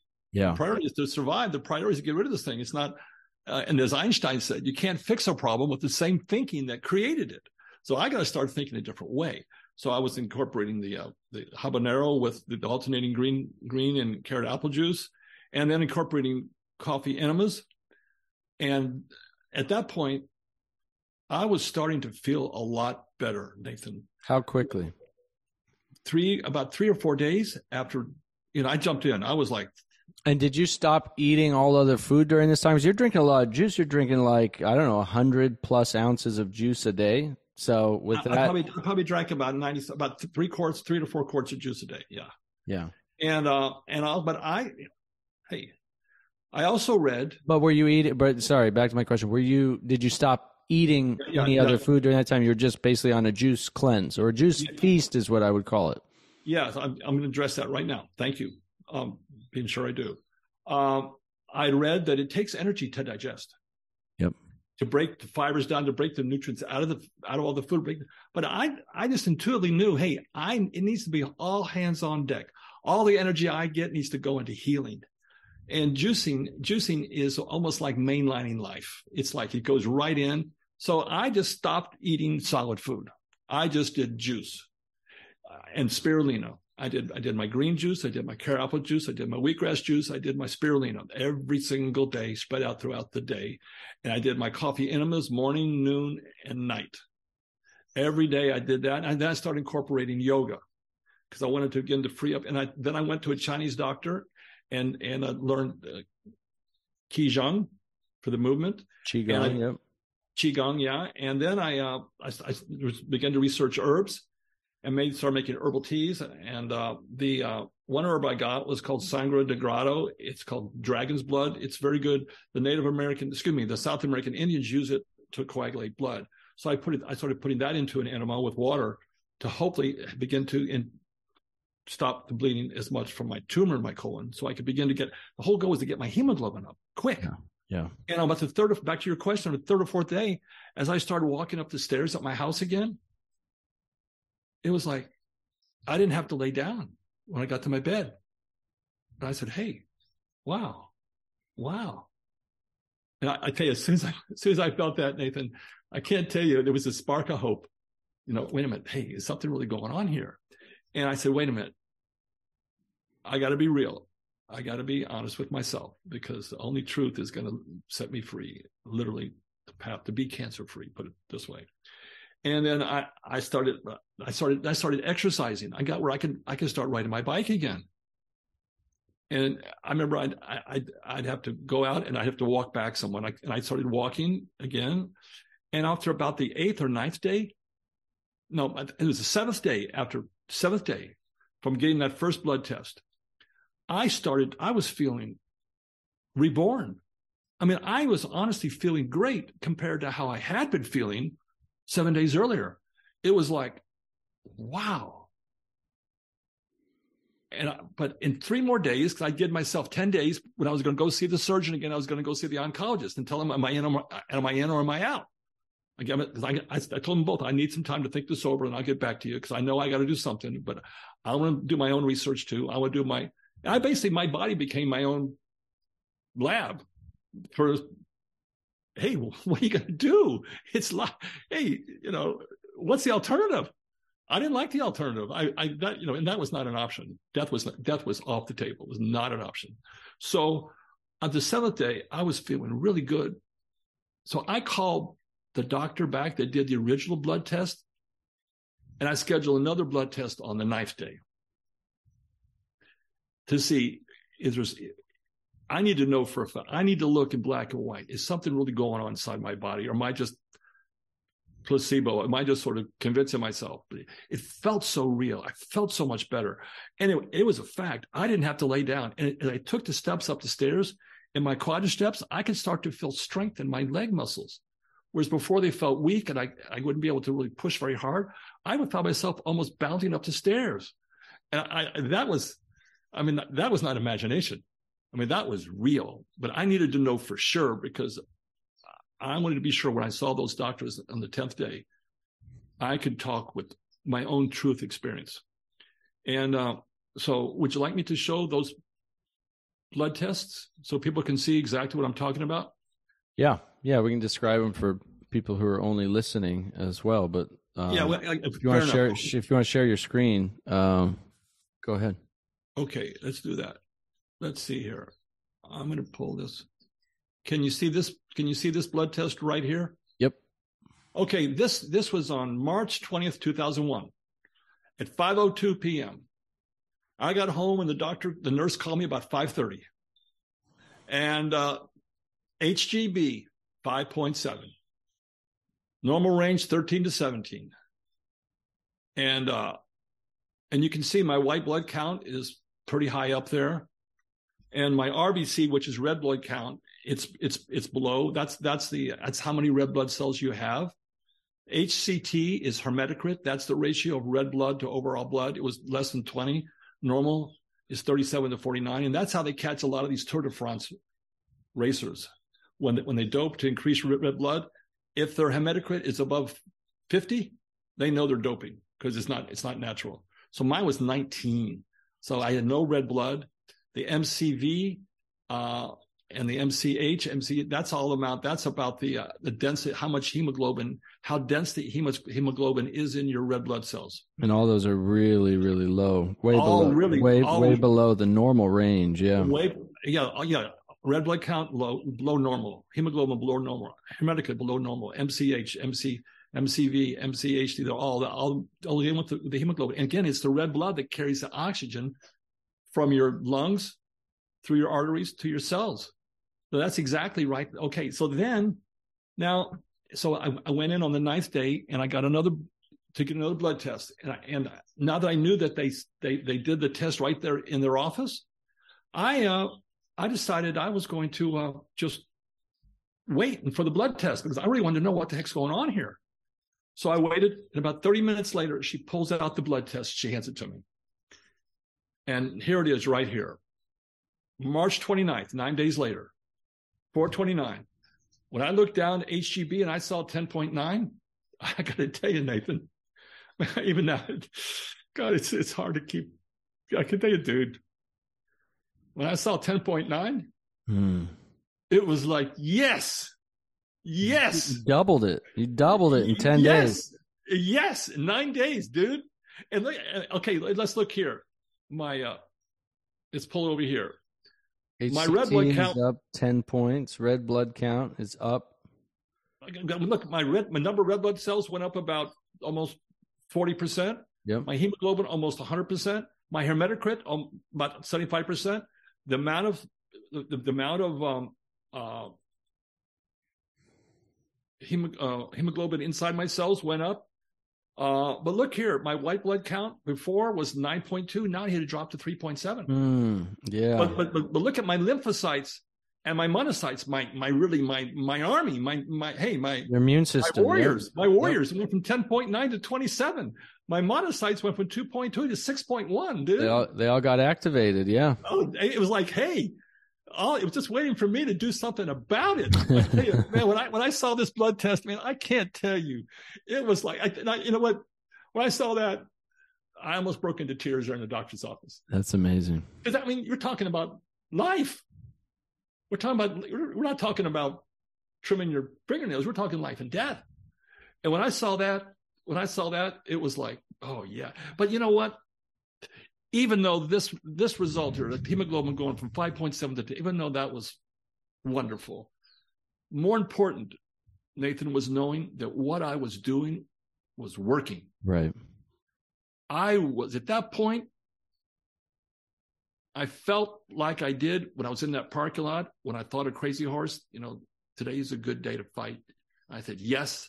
At that, when I saw that 10.9, I said, hey, I was one 100% certain that I was going to be cancer free.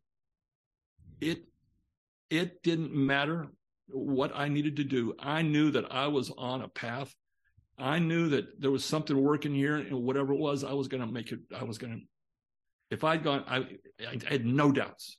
And I think that confidence of knowing yeah. that, that, that I, it, to me, that, that, that knowing that is super powerful. Hmm. Because because to me it's when it, you know, and by the way, we'll go into a little bit later, but I, I identified to myself seven. You, you know, Warburg's primary cause of cancer, the, the loss of the oxidation in, in the fermentation of the cells, uh, causing causing, uh, and also it's a dysfunction in the mitochondria. We can talk right. about that a little, little, bit later, right. also.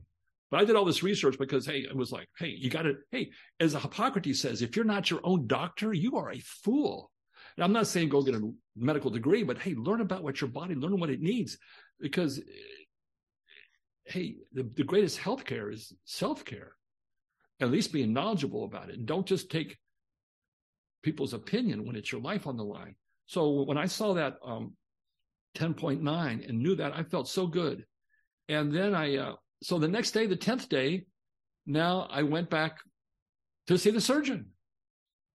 And I had my two blood tests.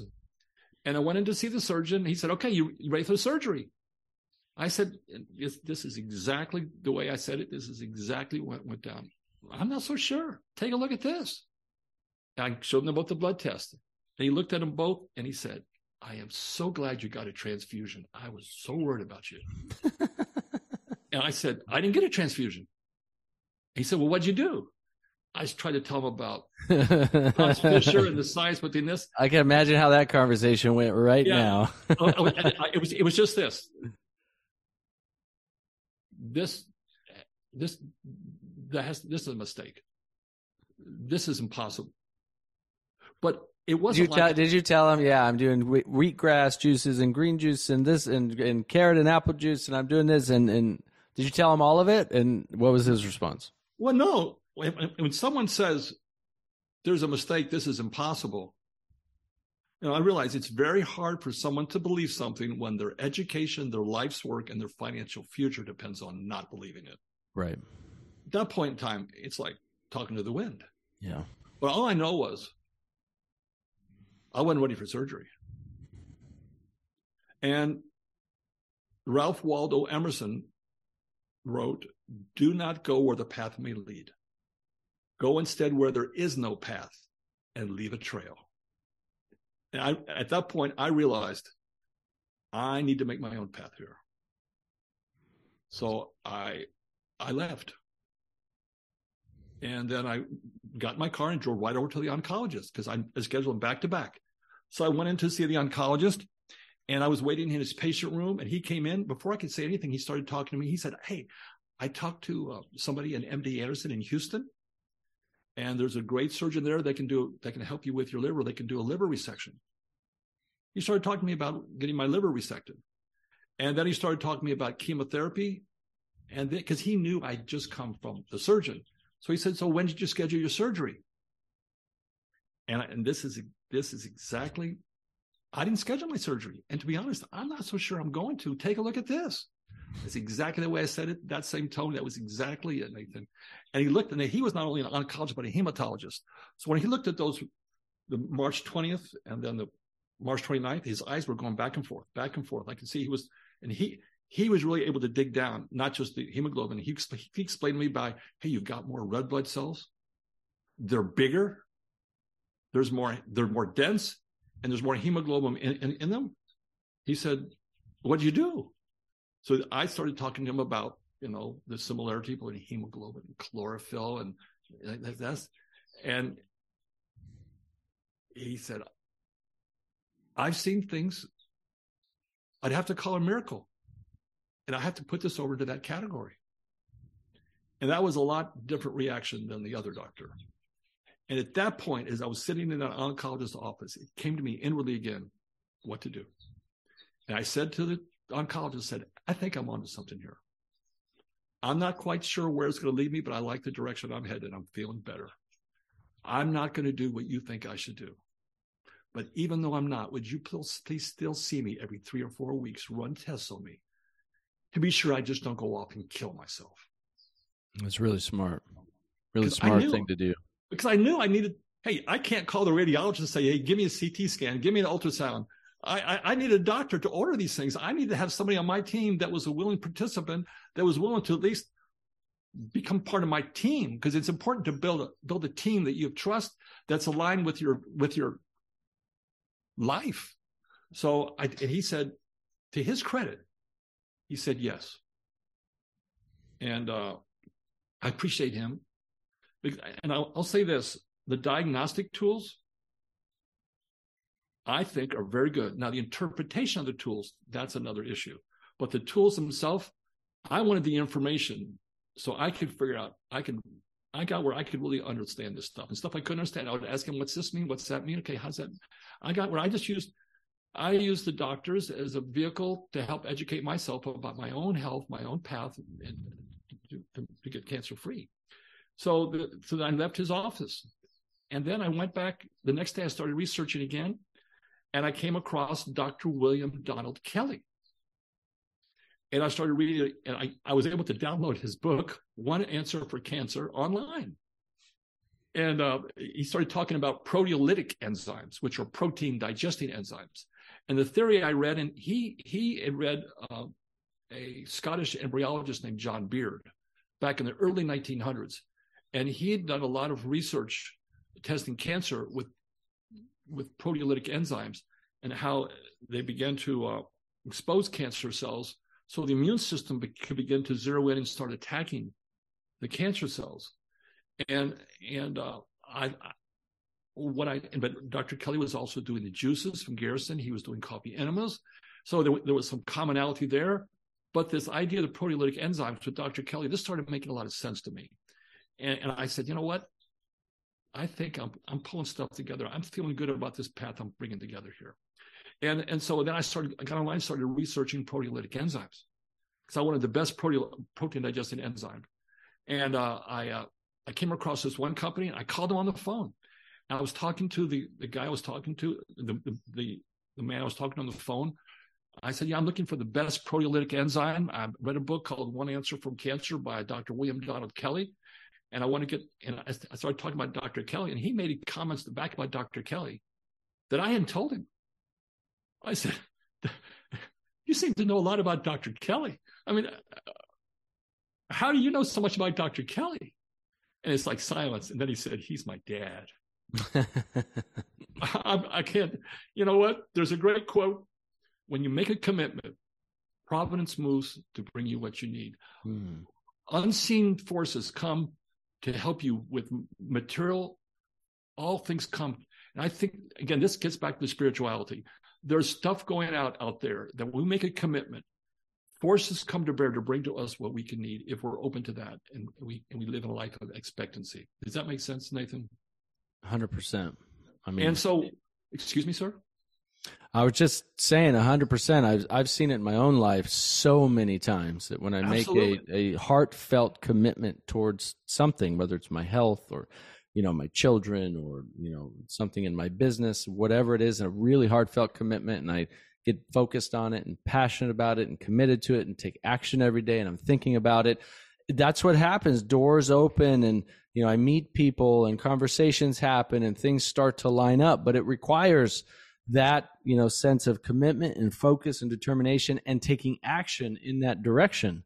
Um, and I've seen it, you know, dozens of times in my own life. So I, I truly, truly believe it. And then I really feel it and see the universe comes to support you in your uh, what you're trying to achieve. On, on, exactly, exactly. So I said, uh,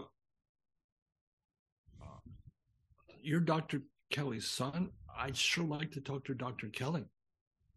You mind giving me his phone number?" Quiet again. he said, "Do you have a pen?" So I wrote Dr. Kelley's phone number down. I looked on online for area code, and I could see it was it was out in the country and somewhere in Kansas. So the next day, and I wish I had recorded the phone call. I remember it like it was five seconds ago. I called this phone number and it rang and it rang. It rang like 20 times. But I kept, I was on the phone. It kept, I kept ringing. And finally I heard this voice go, hello? Very gruff. Um, may I speak to Dr. Kelley, please? Who's calling? and why you're calling. Just like that. And I subsequently had researched Dr. Kelley that learned that he had been termed a quack. He had been driven out. He had been hounded. And to me, from my experience, what I know, which is considerable, he is a giant in the metabolic cancer therapy cures. The man, the man is my hero. The man is my hero. What a great guy. What a great guy. So um, I said, I introduced myself. I said, Dr. Kelley, my name is Bill Buvens. I read your book. I actually was searching for proteolytic enzymes and I found your son. And your son gave me your number. And I really like to talk to you. I said, you know, I've talked to doctors. They, they told me I've got stage four colon and liver cancer, and they've given me six months to live. And they told me if I do everything they want, the odds of me surviving five years is still less than 20%. And I don't believe them. I'm having good success. And uh, I wanted to talk to you uh, to see what, you, so I can talk to you, sir. And at that point, once he realized that I was sincere, he flipped. He was so nice. He was so nice, so warm, so engaging. And to talk to Dr. Kelley, what, what again, that whole thing, when you make a commitment, life brings you. I mean, can, can you imagine? Um, first off, life, I'm on that golf course and the voice, inner voice says, go catch those guys. And the yeah. guy tells me, you got a problem with your liver. I would have never known that. That guy was a medic. I mean, it was his job during Vietnam War to save people's lives in battle. And there he was saving. I wish I knew that. I wish I could thank that guy right now. I, I might owe that guy my life. That, that medic back on the golf course. Mm. And and then and then what are the odds of me calling a calling a company and, and getting Dr. Kelley's son? I mean, what I mean, what are the chances of that? And I'm and I'm talking to Dr. Kelley. I mean, who is a giant, in my opinion. I mean, and so I talked to Dr. Kelley, and we had a great conversation. And he was talking about the conspiracy with enzymes. He thought chymotrypsin was really good, and it was a conspiracy against chymotrypsin. Uh, he liked he thought chymotrypsin was a very good proteolytic enzyme. And then uh, I remember he's he said, "Son, at, uh, you just do everything we've talked about here, son. You're going to be just fine. You don't worry about it, son. You're going to be just fine." And Dr. Kelley, he was diagnosed with stage four pancreatic cancer, which is the worst of the worst. Right. Like at that at that time, like fifty thousand were diagnosed every year, fifty thousand died every year. Yeah, very aggressive and and a very very uh, yeah. and bad he, prognosis for most people. Yep. Yeah, it's it's pretty much always always fatal. Yeah, and very a lot of famous movie stars have have died from that. Um, and uh, so he healed he healed himself with this protocol, and and and him telling me I'm going to be just fine. It carried a lot of weight. That's so. So was the protocol that he he used and that he recommended to you was basically everything you were already doing plus proteolytic enzymes, or was there a lot more that you added? That's a great question, Nathan. And I didn't record the call, but I remember I didn't do anything different. I told him everything I was doing. He says, "That sounds good, son. That sounds good. Just keep doing that." Uh, then he was, but he, one thing he really talked about, he talked about the pancreas the pancreas. Whereas with Gerson, the liver was the really, really the most important organ to keep the through the parenteral digestion to break down the tumors through the bloodstream, carrying to the to the liver to, to keep detoxing the liver with coffee enemas. Dr. Kelley thought that the pancreas was really, really uh, important. Remember, and he told me, son, you just do everything we've talked about here, and you go to your doctor's funeral. That's exactly what I did. I went to my doctor's funeral. Wow. Uh, and, uh, did remember, you did you add in proteolytic enzymes at that point or no? Yeah, absolutely, sir. Absolutely. I got proteolytic enzymes, and uh, then I shifted to the Nutricology brand. Uh, they were organic out of like New Zealand or something like that. I don't remember. I think that might have been pork or lamb, but I was I wasn't concerned about that. I was concerned about the, the, the high quality proteolytic enzyme. And I believe I was taking 36 a day, six at a time, three hours apart. I take six. I had my, I don't hear it here right now. I had my protocol sheet. I had a spreadsheet I built out from 6 a.m. to 11 p.m. every hour, what I would do every single hour. I had it all laid out, just going through it all. Six o'clock enzymes, nine o'clock enzymes, 12 o'clock enzymes, three o'clock enzymes, six o'clock enzymes, nine o'clock enzymes, ate all out and, and I had when I was doing, doing my juices, when I was doing my enemas, when I got, and I also then started incorporating herbs and herbal teas. Um, very, and I, there was a uh, Hoxsey formula. I looked at what was in the Hoxsey formula, burdock root, and throw things, and I started, I started getting my own herbs and making my own combination of teas. Chaparral, which is very, very powerful. Chaparral, burdock root, yellow dock, red blossom, no red clover blossom. Um, there was six uh, herbs I was putting again because we can get a lot of phytonutrients through herbs and teas we can't get through food, and these are very powerful anti-cancer chemicals.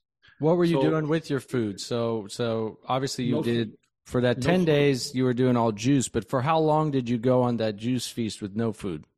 Ninety. So you did ninety days. Okay. 90 days. And what happened and after 90 days? when you went Well- back in and got your did you, you went and got retested? You got your test done after ninety days, right? What what test you talking about?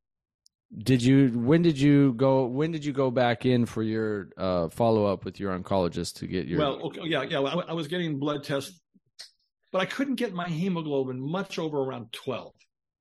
We get up to 12, which was still a little bit low. But during that time, on just the carrot apple juice, green juice, spirulina, and wheatgrass, I got on my bike again and I started riding again. And I'll, I mean, Lance, Arm, Lance, Arms, Lance Armstrong trained out here in the Austin. He, lives, he used to live in Austin. It, it, it's very good training for bicycles. I got where I could ride 50 miles through the Texas Hill Country on my bicycle with just the juices and spirulina.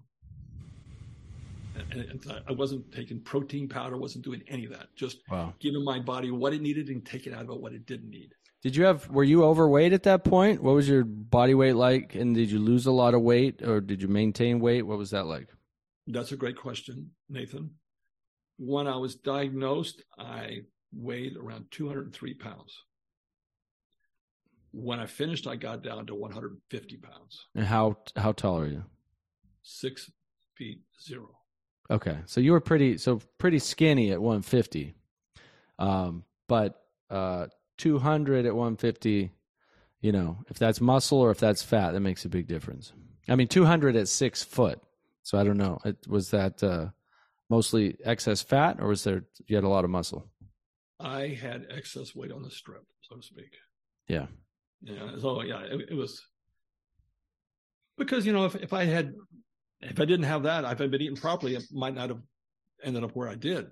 Sure. It's- Of course, that, that was also a combination of not proper, and improper rest and stress and all those other things. But yeah, so I, I, I got where, but when I was seeing the doctor and I seeing the oncologist about every three to four weeks, he was getting reports and writing them and I would look at them and he was writing there, you know, I've advised Mr. Buvens that metastatic colon cancer is almost always fatal and he should, he was trying to advise me to do the conventional approach because I mean, it was his job. Yeah. he, would make, he would make sure that somebody in his care, he was advising them with what he should do. Well, there's part part of that is a, a caring doctor, and the other part is is Dr. Francisco Contreras has told me, who is a medical doctor who implements an integrative approach. He has uh, clinics in in Mexico actually because they can do a lot more there that they can't do in the U.S. Um, he says, "Look, we're we're trained. We have to say these things to you as a patient to cover ourselves for insurance because if Exactly. you die and I don't tell you this, then I can get sued." So Right. a lot of that is just to cover themselves for insurance in case you die, you know. Right. Exactly. It's, it's a business. Yeah. I, I get that. So I, um, But it sounds I- like he cared about you though. he was a good man. And, and ironically, I just thought of this. A good friend of mine was diagnosed with stage four melanoma. And they came to me. I, they knew my story. I told them what they could do. And their doctor was the same oncologist. Mm. Interesting. And uh, it saddens me to think about it, but she's no longer with us. Mm. Uh, but I respect everybody's right to choose their own path of what they want to do because it's their life. But um, I trusted my body by giving it, by giving my body a chance. And I think that because I think it's Albert Schweitzer, the, the doctor Albert Schweitzer. He's got a great quote: "We doctors, we do nothing. We can only help encourage the doctor within." So it's it's nature, it's the body that heals. A good doctor can encourage that, but it's the body that heals. It's a matter of us setting up the, the conditions in our body so it can heal. And I think healing comes from the right rest, lowering the stress, boosting our immune system, incorporating um, phytonutrients and phytochemicals that are going to help either um, diminish angiogenesis, the blood supply to the tumors, uh, just all all these things, and the coffee enemas to help the, the liver, so the liver can begin breaking things down that comes through the bloodstream and, and- and just flooding the gun, bloodstream with nutrients, with fresh live enzymes from juices. And if you're incorporating, which I did, the proteolytic enzymes, you have more enzymes that are helping uh, with, breaking down of the cancer, the tumors, so the immune system can begin to target it. And uh, that's why I believe and I, am sure if Gerson would hear, he would agree. And he does it. He says it in that 1956 PDF article when, on his vacation in Escondido. That's why he, he incorporated the coffee enemas. So I believe if someone is using proteolytic enzymes and they're effective in breaking down the tumor and going to liver, it's absolutely essential that they use, they do a lot of coffee enemas because Gerson had patients dying of liver toxicity until he started using a lot of coffee enemas. So I think that is just an essential thing in part to, to balance the scale, to, to balance this breaking down, but getting out quickly. Yeah. To, to take, to take the load off the body. But all of this, I'll, this came to me now. I'll say this right now. All of this is well and good, but and I I've seen YouTubes of very famous doctors saying things like, you know, if we could just get people to do a water fast or fast, we, we could help cure this stuff. And that's the key. Um, it was, uh, I think it was, um, Nathan, are you familiar with who Max Max Planck? Yeah. Okay, the father of quantum mechanics, quantum physics. Uh, he's one of my heroes. I, I, I like Max Planck. Max Max said, uh, let me see what Max said. I've got a quote here by Max. Uh, science cannot solve the mystery of nature. And that is because in the last analysis, we ourselves are a part of the mystery we're trying to solve. And Hippocrates, the father of medicine, he said, it's more important to know what sort of person has a disease than what sort of disease a person has both of those great men are coming up from the same point of view. It's it's it's it's to the individual. You have to it, you have to. Uh, and Max Planck, he and Max Planck also said, um, basically, spirit is the original basis of all matter, reality, and true existence. That's Max Planck, one of the foremost physicists ever. German says, German German physicist, scientist, right? Bring yeah, it, it yeah. say, same with Einstein. Einstein had a strong belief in affinity Well, uh, for a spiritual dimension. It's it's funny actually- how science has become this dichotomy away from the spiritual when in fact for, well- for a very long time science and spiritual were were very much, you know, molded were very Well- much in harmony together. Absolutely, Nathan. As a matter of fact, Max Planck was there in Berlin and he got handed a paper by some patent clerk in Bern and he read it. And He said, Hey, this guy's, this guy's on something. Let's get him up here. That guy was Albert Einstein. So, so Max Planck is the one that basically brought, I mean, I mean, I mean, when Max Planck died, Albert Einstein, he, he was, you know, he, Einstein held Planck in the very highest regard of, of anybody but but but and and Einstein had said, imagination is everything. It is the preview of life's coming attractions.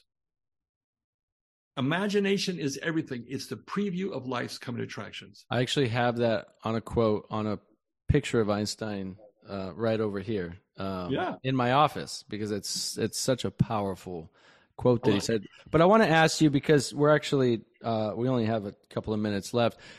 From what I understand of your story, how long? It was six months, right? Is that accurate? You were. It took about six months of this before you were considered completely cancer free. Is that right? Well, no, that's a good question. Or how long? Or how long did it take? Yeah. Yeah, I'm sorry. I didn't know we were. I, I, was, I thought we had more time. I apologize. Uh, yeah, I mean, I, I actually, we're, I'd love to do a follow up part two, um, well, because well, there's so much more I'd like to ask you too, but Well, unfortunately, and that, that that's cool. I'm here at I'm here um, for you and for anyone who would like to listen. Uh, also, um, but after about six months, I was getting scans and my tumor was getting smaller and smaller, and I was getting stronger and stronger. And then, honestly, I began to get tired of being so hardcore Mm. not tired, but hey, you know, after 90 days of juice, I started I, I, ketogenic and all that. I didn't know what that meant then. I just Googled, I knew that cancer fed off sugar. So I Googled low glycemic foods with a glycemic index. So I, so I figured I want foods that don't spike my sugar, don't, don't feed the cancer, but also can give me nutrition. Uh, and I think there's, uh, Joel Fuhrman has got a great formula. H equals N over C. Health is nutrition over calories, which is, I take that almost like E equals MC square. Yep. Such a simple, profound relationship. And that's actually what I looked at. I said, okay, what can I bring in that's going to give me the most nutrition for the least amount of, and it was, it was, it was basically raw. I, I did all raw, no meat, no meat, no dairy, uh, all raw and salads and soups.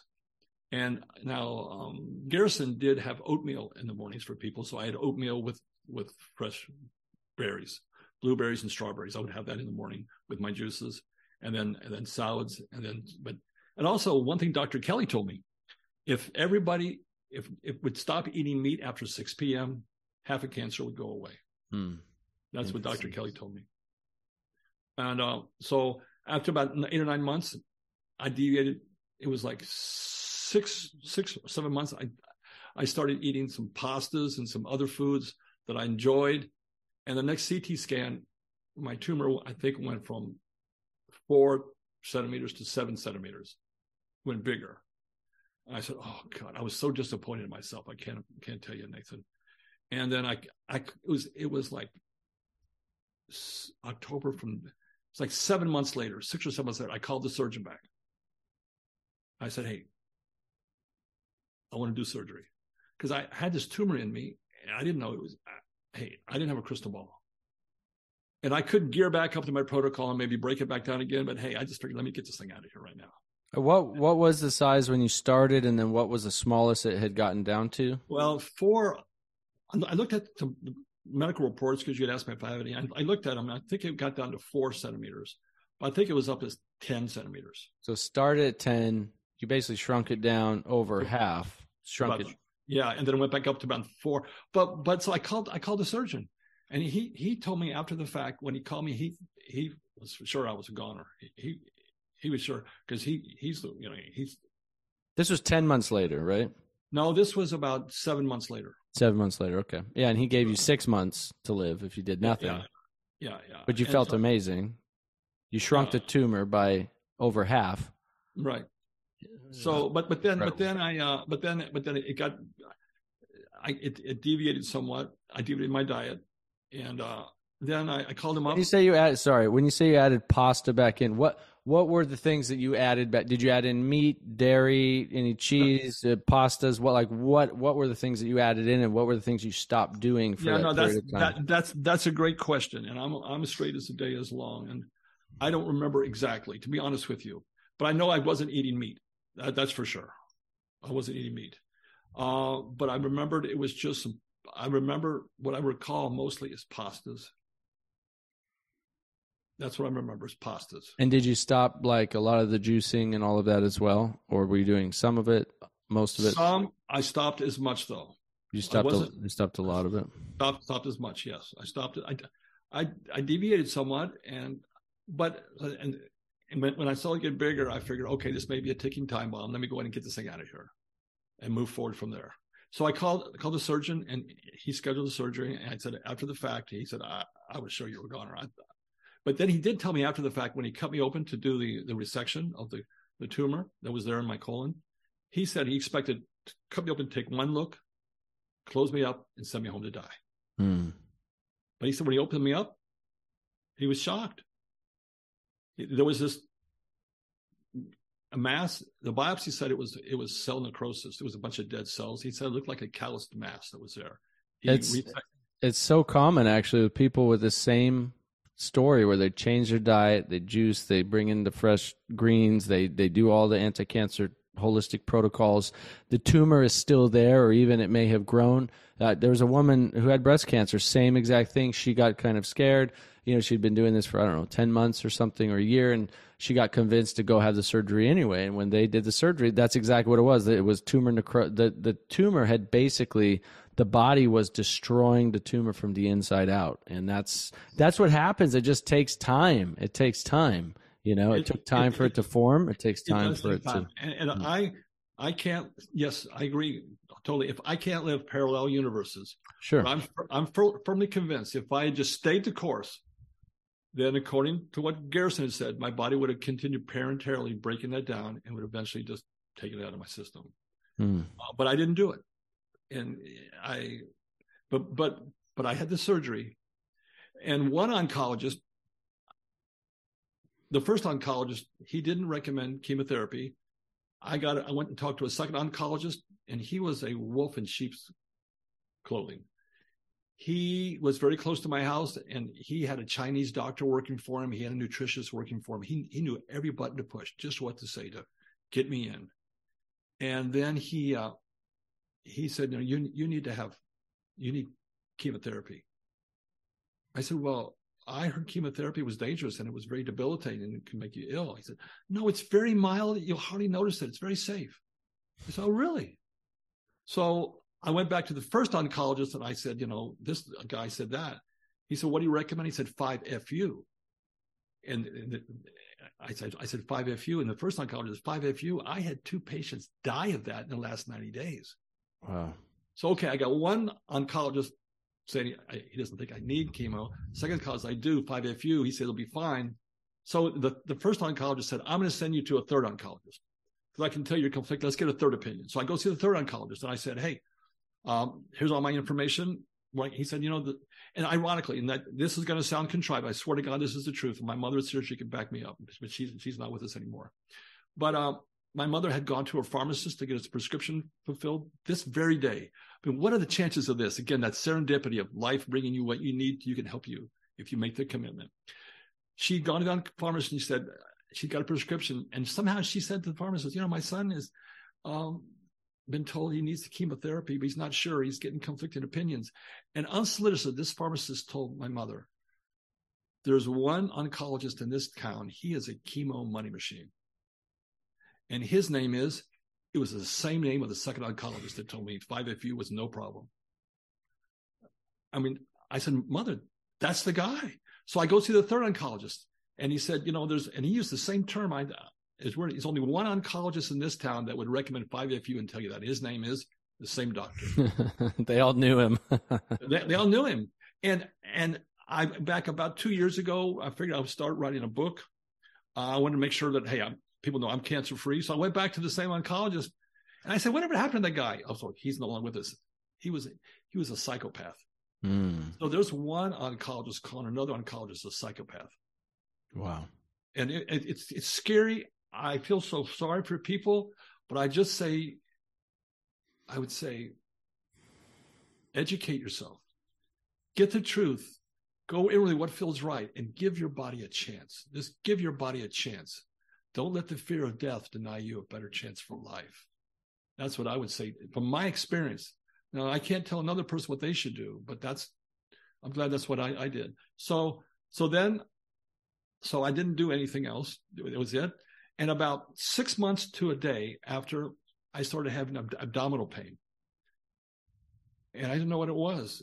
And then one morning, about three in the morning, it was so severe. I was curled up on the bathroom floor and I got the phone and I called the surgeon. I said, I'm in extreme pain. It was three in the morning. guy's answer service. He called me back about four in the morning. To his credit, he was a great, he's a great, he was a good guy. and he was a very excellent surgeon. I chose him. So I had confidence in him. He was a really good guy. And I still go see him for colonoscopies because if you're the colonoscopy, it's better to have a colorectal surgeon do it because they're the most expert and they're the most trained. If anything should happen unexpected, that's the guy that can deal with it right there, then and there. So, um, so I, I said, I've got it. He said, go on down to the emergency room. I'm going to call them. We'll get some tests scheduled and I'll be done at about 630 and we'll see what's going on. So I did that and he came out at 630 and he said, where I sewed you together, it came apart. Mm. My colon, my colon had come apart. Wow. And and it was so so much pain. And I, I remember I said, know, I've got a really busy day today. Uh, can you give me some pain pills? Maybe we can take care of this tomorrow. Said, you don't understand. You're gonna die if you don't get your colon yeah, sealed up right now. If, we, if, I don't do this now, you won't. You will not be here tomorrow. I am busy. I'm busy today. Give me some pain pills, please. Yeah, you're excreting uh, excrement into your bloodstream. You know, ah, I just need some pain pills. oh, I can't. It, I mean, I've had severe this pain. I mean, I can't. I mean, oh my god. Okay, so so he sewed me back together. That's why I had a second surgery because the first one came apart. And then six months, about five months after that, I was no, actually about three months after that, I was lifting some heavy boxes and I tore all those stitches and I had to have a hernia operation. So it was because I had that one surgery, I ended up having three. Mm. Uh, the third one was on me because I was lifting things I shouldn't have lifted. But I firmly believe if I stayed the course, I would have need would not have needed surgery at all. But we don't know. Back. We don't know. We can't go yeah, back. Yeah. But you didn't. But so the question is, uh, or it sounds like you you didn't do any chemotherapy or radiation. Correct. Correct. And then what happened to the the metastasis to the liver and to the lymph nodes? Oh, Whatever when- happened with that? when he cut me open, oh, he did take some lymph nodes out initially. They're all tested. No cancer. And the, the, the liver, he looked at it, was all clean. Wow. He, he was amazed how it all, all clean. Although I It- did read, excuse me, go on. I was going to say it makes sense with the protocol you were doing because lymphatic system is the, you know, the garbage removal system from the body. It's a big part of removing, uh, you know, waste byproduct from the body as well as, uh, you know, activating um, uh, immune cells that that help to target and kill cancer cells. And so, you know, the lymphatic system, basically, the the lymph nodes get swollen. They uh, can be they be, they can become cancerous because the cancer cells are just moving through the lymphatic system so excessively. But if you're cleaning that out with all the green juice and the wheatgrass juice and the antioxidants, anti-inflammatories, all the things that we're doing, it makes sense that you cleared that up through your lymphs uh, lymph nodes, your lymphatic system, as well as, as through your liver. I mean, it just yeah, Right. it makes sense. Yeah, exactly. So I, um, so that's, that, that's that. And I, uh, I, uh, that was 20, March be 22 years. And you're seventy what? Six? Well, 71? almost, almost 71. almost. And you know, 22 years here later, after being told, you know, you had six months, 20, less than 20% chance lives Give me a break. Five a break. years or six months. Here you are, and you and honestly, you know, you look like you're in your fifties, maybe low sixties, right? Like you look healthy, you look vibrant. Well, I You am look- healthy. yeah, I am. I, I am. And what I do now, I've enrolled myself into a coaching program with a bunch of retired Navy SEALs. And I love, I love hanging. Those guys are the real deal. and, and I, and I, you know, they really live the principles. Um, you, you, you can, you, you can't talk what they do and you can't BS your way through that. I like, you know, cause the, the physical body is a temple of soul, temple of the soul. So, and those guys are, those guys are great. I like those guys and it really, uh, but, but, um, the, the most important things I think for people is to make that commitment and to have, you know, as Einstein, imagination is everything. It's the preview of coming attractions. And when imagination comes up against your willpower, imagination always wins. So you just recently wrote a book. It didn't appear. You researched, you imagined it could happen, and then you believed you could do it, and you you took action, and it happened. So everything we create, whether it be a book, whether it be a cancer-free body, first starts inside as an as an image. I can do it. That's the creative process. That's from as above, so below. That's and it's through oxygen. That's one thing that Warburg talks about in 1966 Lindau talk. He talks about oxygen is what creates work. Uh, and uh, actually, two years ago, I was diagnosed with COVID. And I was in the hospital 10 days. And because I had severe pneumonia, and they, uh, I couldn't extract oxygen from the air. Mm. And uh, when I, uh, this this this Navy SEAL coaching program I'm in, the head guy, he's got this uh, mantra that he used to get himself through BUDS training. He graduated number one in his SEAL class. He was the honor man. And when it was got really tough, he would go, I'm feeling good. I'm looking good. I ought to be in Hollywood. No matter how hard it got, his instructors were trying to beat him down. I'm feeling good. I'm looking good. And and when I was in when I was in the hospital with COVID, and uh, I was completely I, I went there for one hour for a monoclonal antibody infusion therapy. I thought, but when they discovered I had severe pneumonia, they wouldn't let me leave. I was there for ten days. I thought I was there for one hour. It, it was like I was taken to the top of a Tibetan monastery for ten days. It was great. The insights I got were so. My point here is, getting COVID was one of the greatest experiences I've had, second only to cancer. Hmm. Cancer was a one of the most positive experience of my life. Now, who would think that? Who would think that cancer is positive? But I would say, if people, when they get diagnosed, project themselves forward, knowing what the outcome can be, visualize the outcome you want, and then take the steps every day to manifest that outwardly. Live inwardly in the in the wish fulfilled and manifest it. Now, I would say that's the most important thing So, and if you want, in, in a lot of these, so that's one thing I'll pass on. I think super critical. I think in, in terms of what I identified as the underlying causes of cancer was poor attitude. It's the viewpoint. It's stress. It's lack of rest. It's poor diet. It's lack of exercise. It's toxins that build up in the body and carcinogens in the environment. Yep. And when, when I identified those seven underlying causes 22 years ago, I said, wait a minute, can I change my attitude? Yeah, you bet. Can I eliminate stress? Yeah, let me get back to meditating again. I work on that. Can I work on my rest? Yeah. I mean, the circadian rhythm. Let me go out every morning and get some sunshine. Let me make sure I'm good. Can I work on my diet? Yeah. Clean my diet up ASAP. Can I start exercising? I couldn't at the time because I had no oxygen. But once I built it up, I got where I could ride 50 miles in the country. I detoxified my, my body and I cleaned up my environment. Lo, lo and behold, it proved what I thought in terms of the underlying causes. If you can reverse those, you can reverse the primary cause and you can get rid of the cancer. It's just cause and effect. I'm not saying it's going to work for everybody, but I think, again, as I would say, just give your body a chance. Give your body a chance. Yeah. It's powerful. Uh, well, Bill, I know you've got a book coming out soon. Uh, I know you're working on some things where you can uh, share more of your story to help people. What uh, do you have a website people can can find you at? Uh, they can learn about your book and the things when they come out. Um, what's the best place for people to to get in touch with you? Thanks, Nathan. Uh, cancerfreeblueprint.com. Cancerfreeblueprint.com. And I also have the domain name, my name, Bill Buvens, B U V E N S dot com, but I don't have that directed. But that's that's that's going to be the title of my book, cancerfreeblueprint.com. And um, it's to, and I'm going to have an online course because it's much more easy for people to learn. I'll actually show people. I'll actually do diagrams of everything. I'll show people how you juice, how you grow wheatgrass, everything. I'll let people know what I did, why I did it, the science, and how I did it.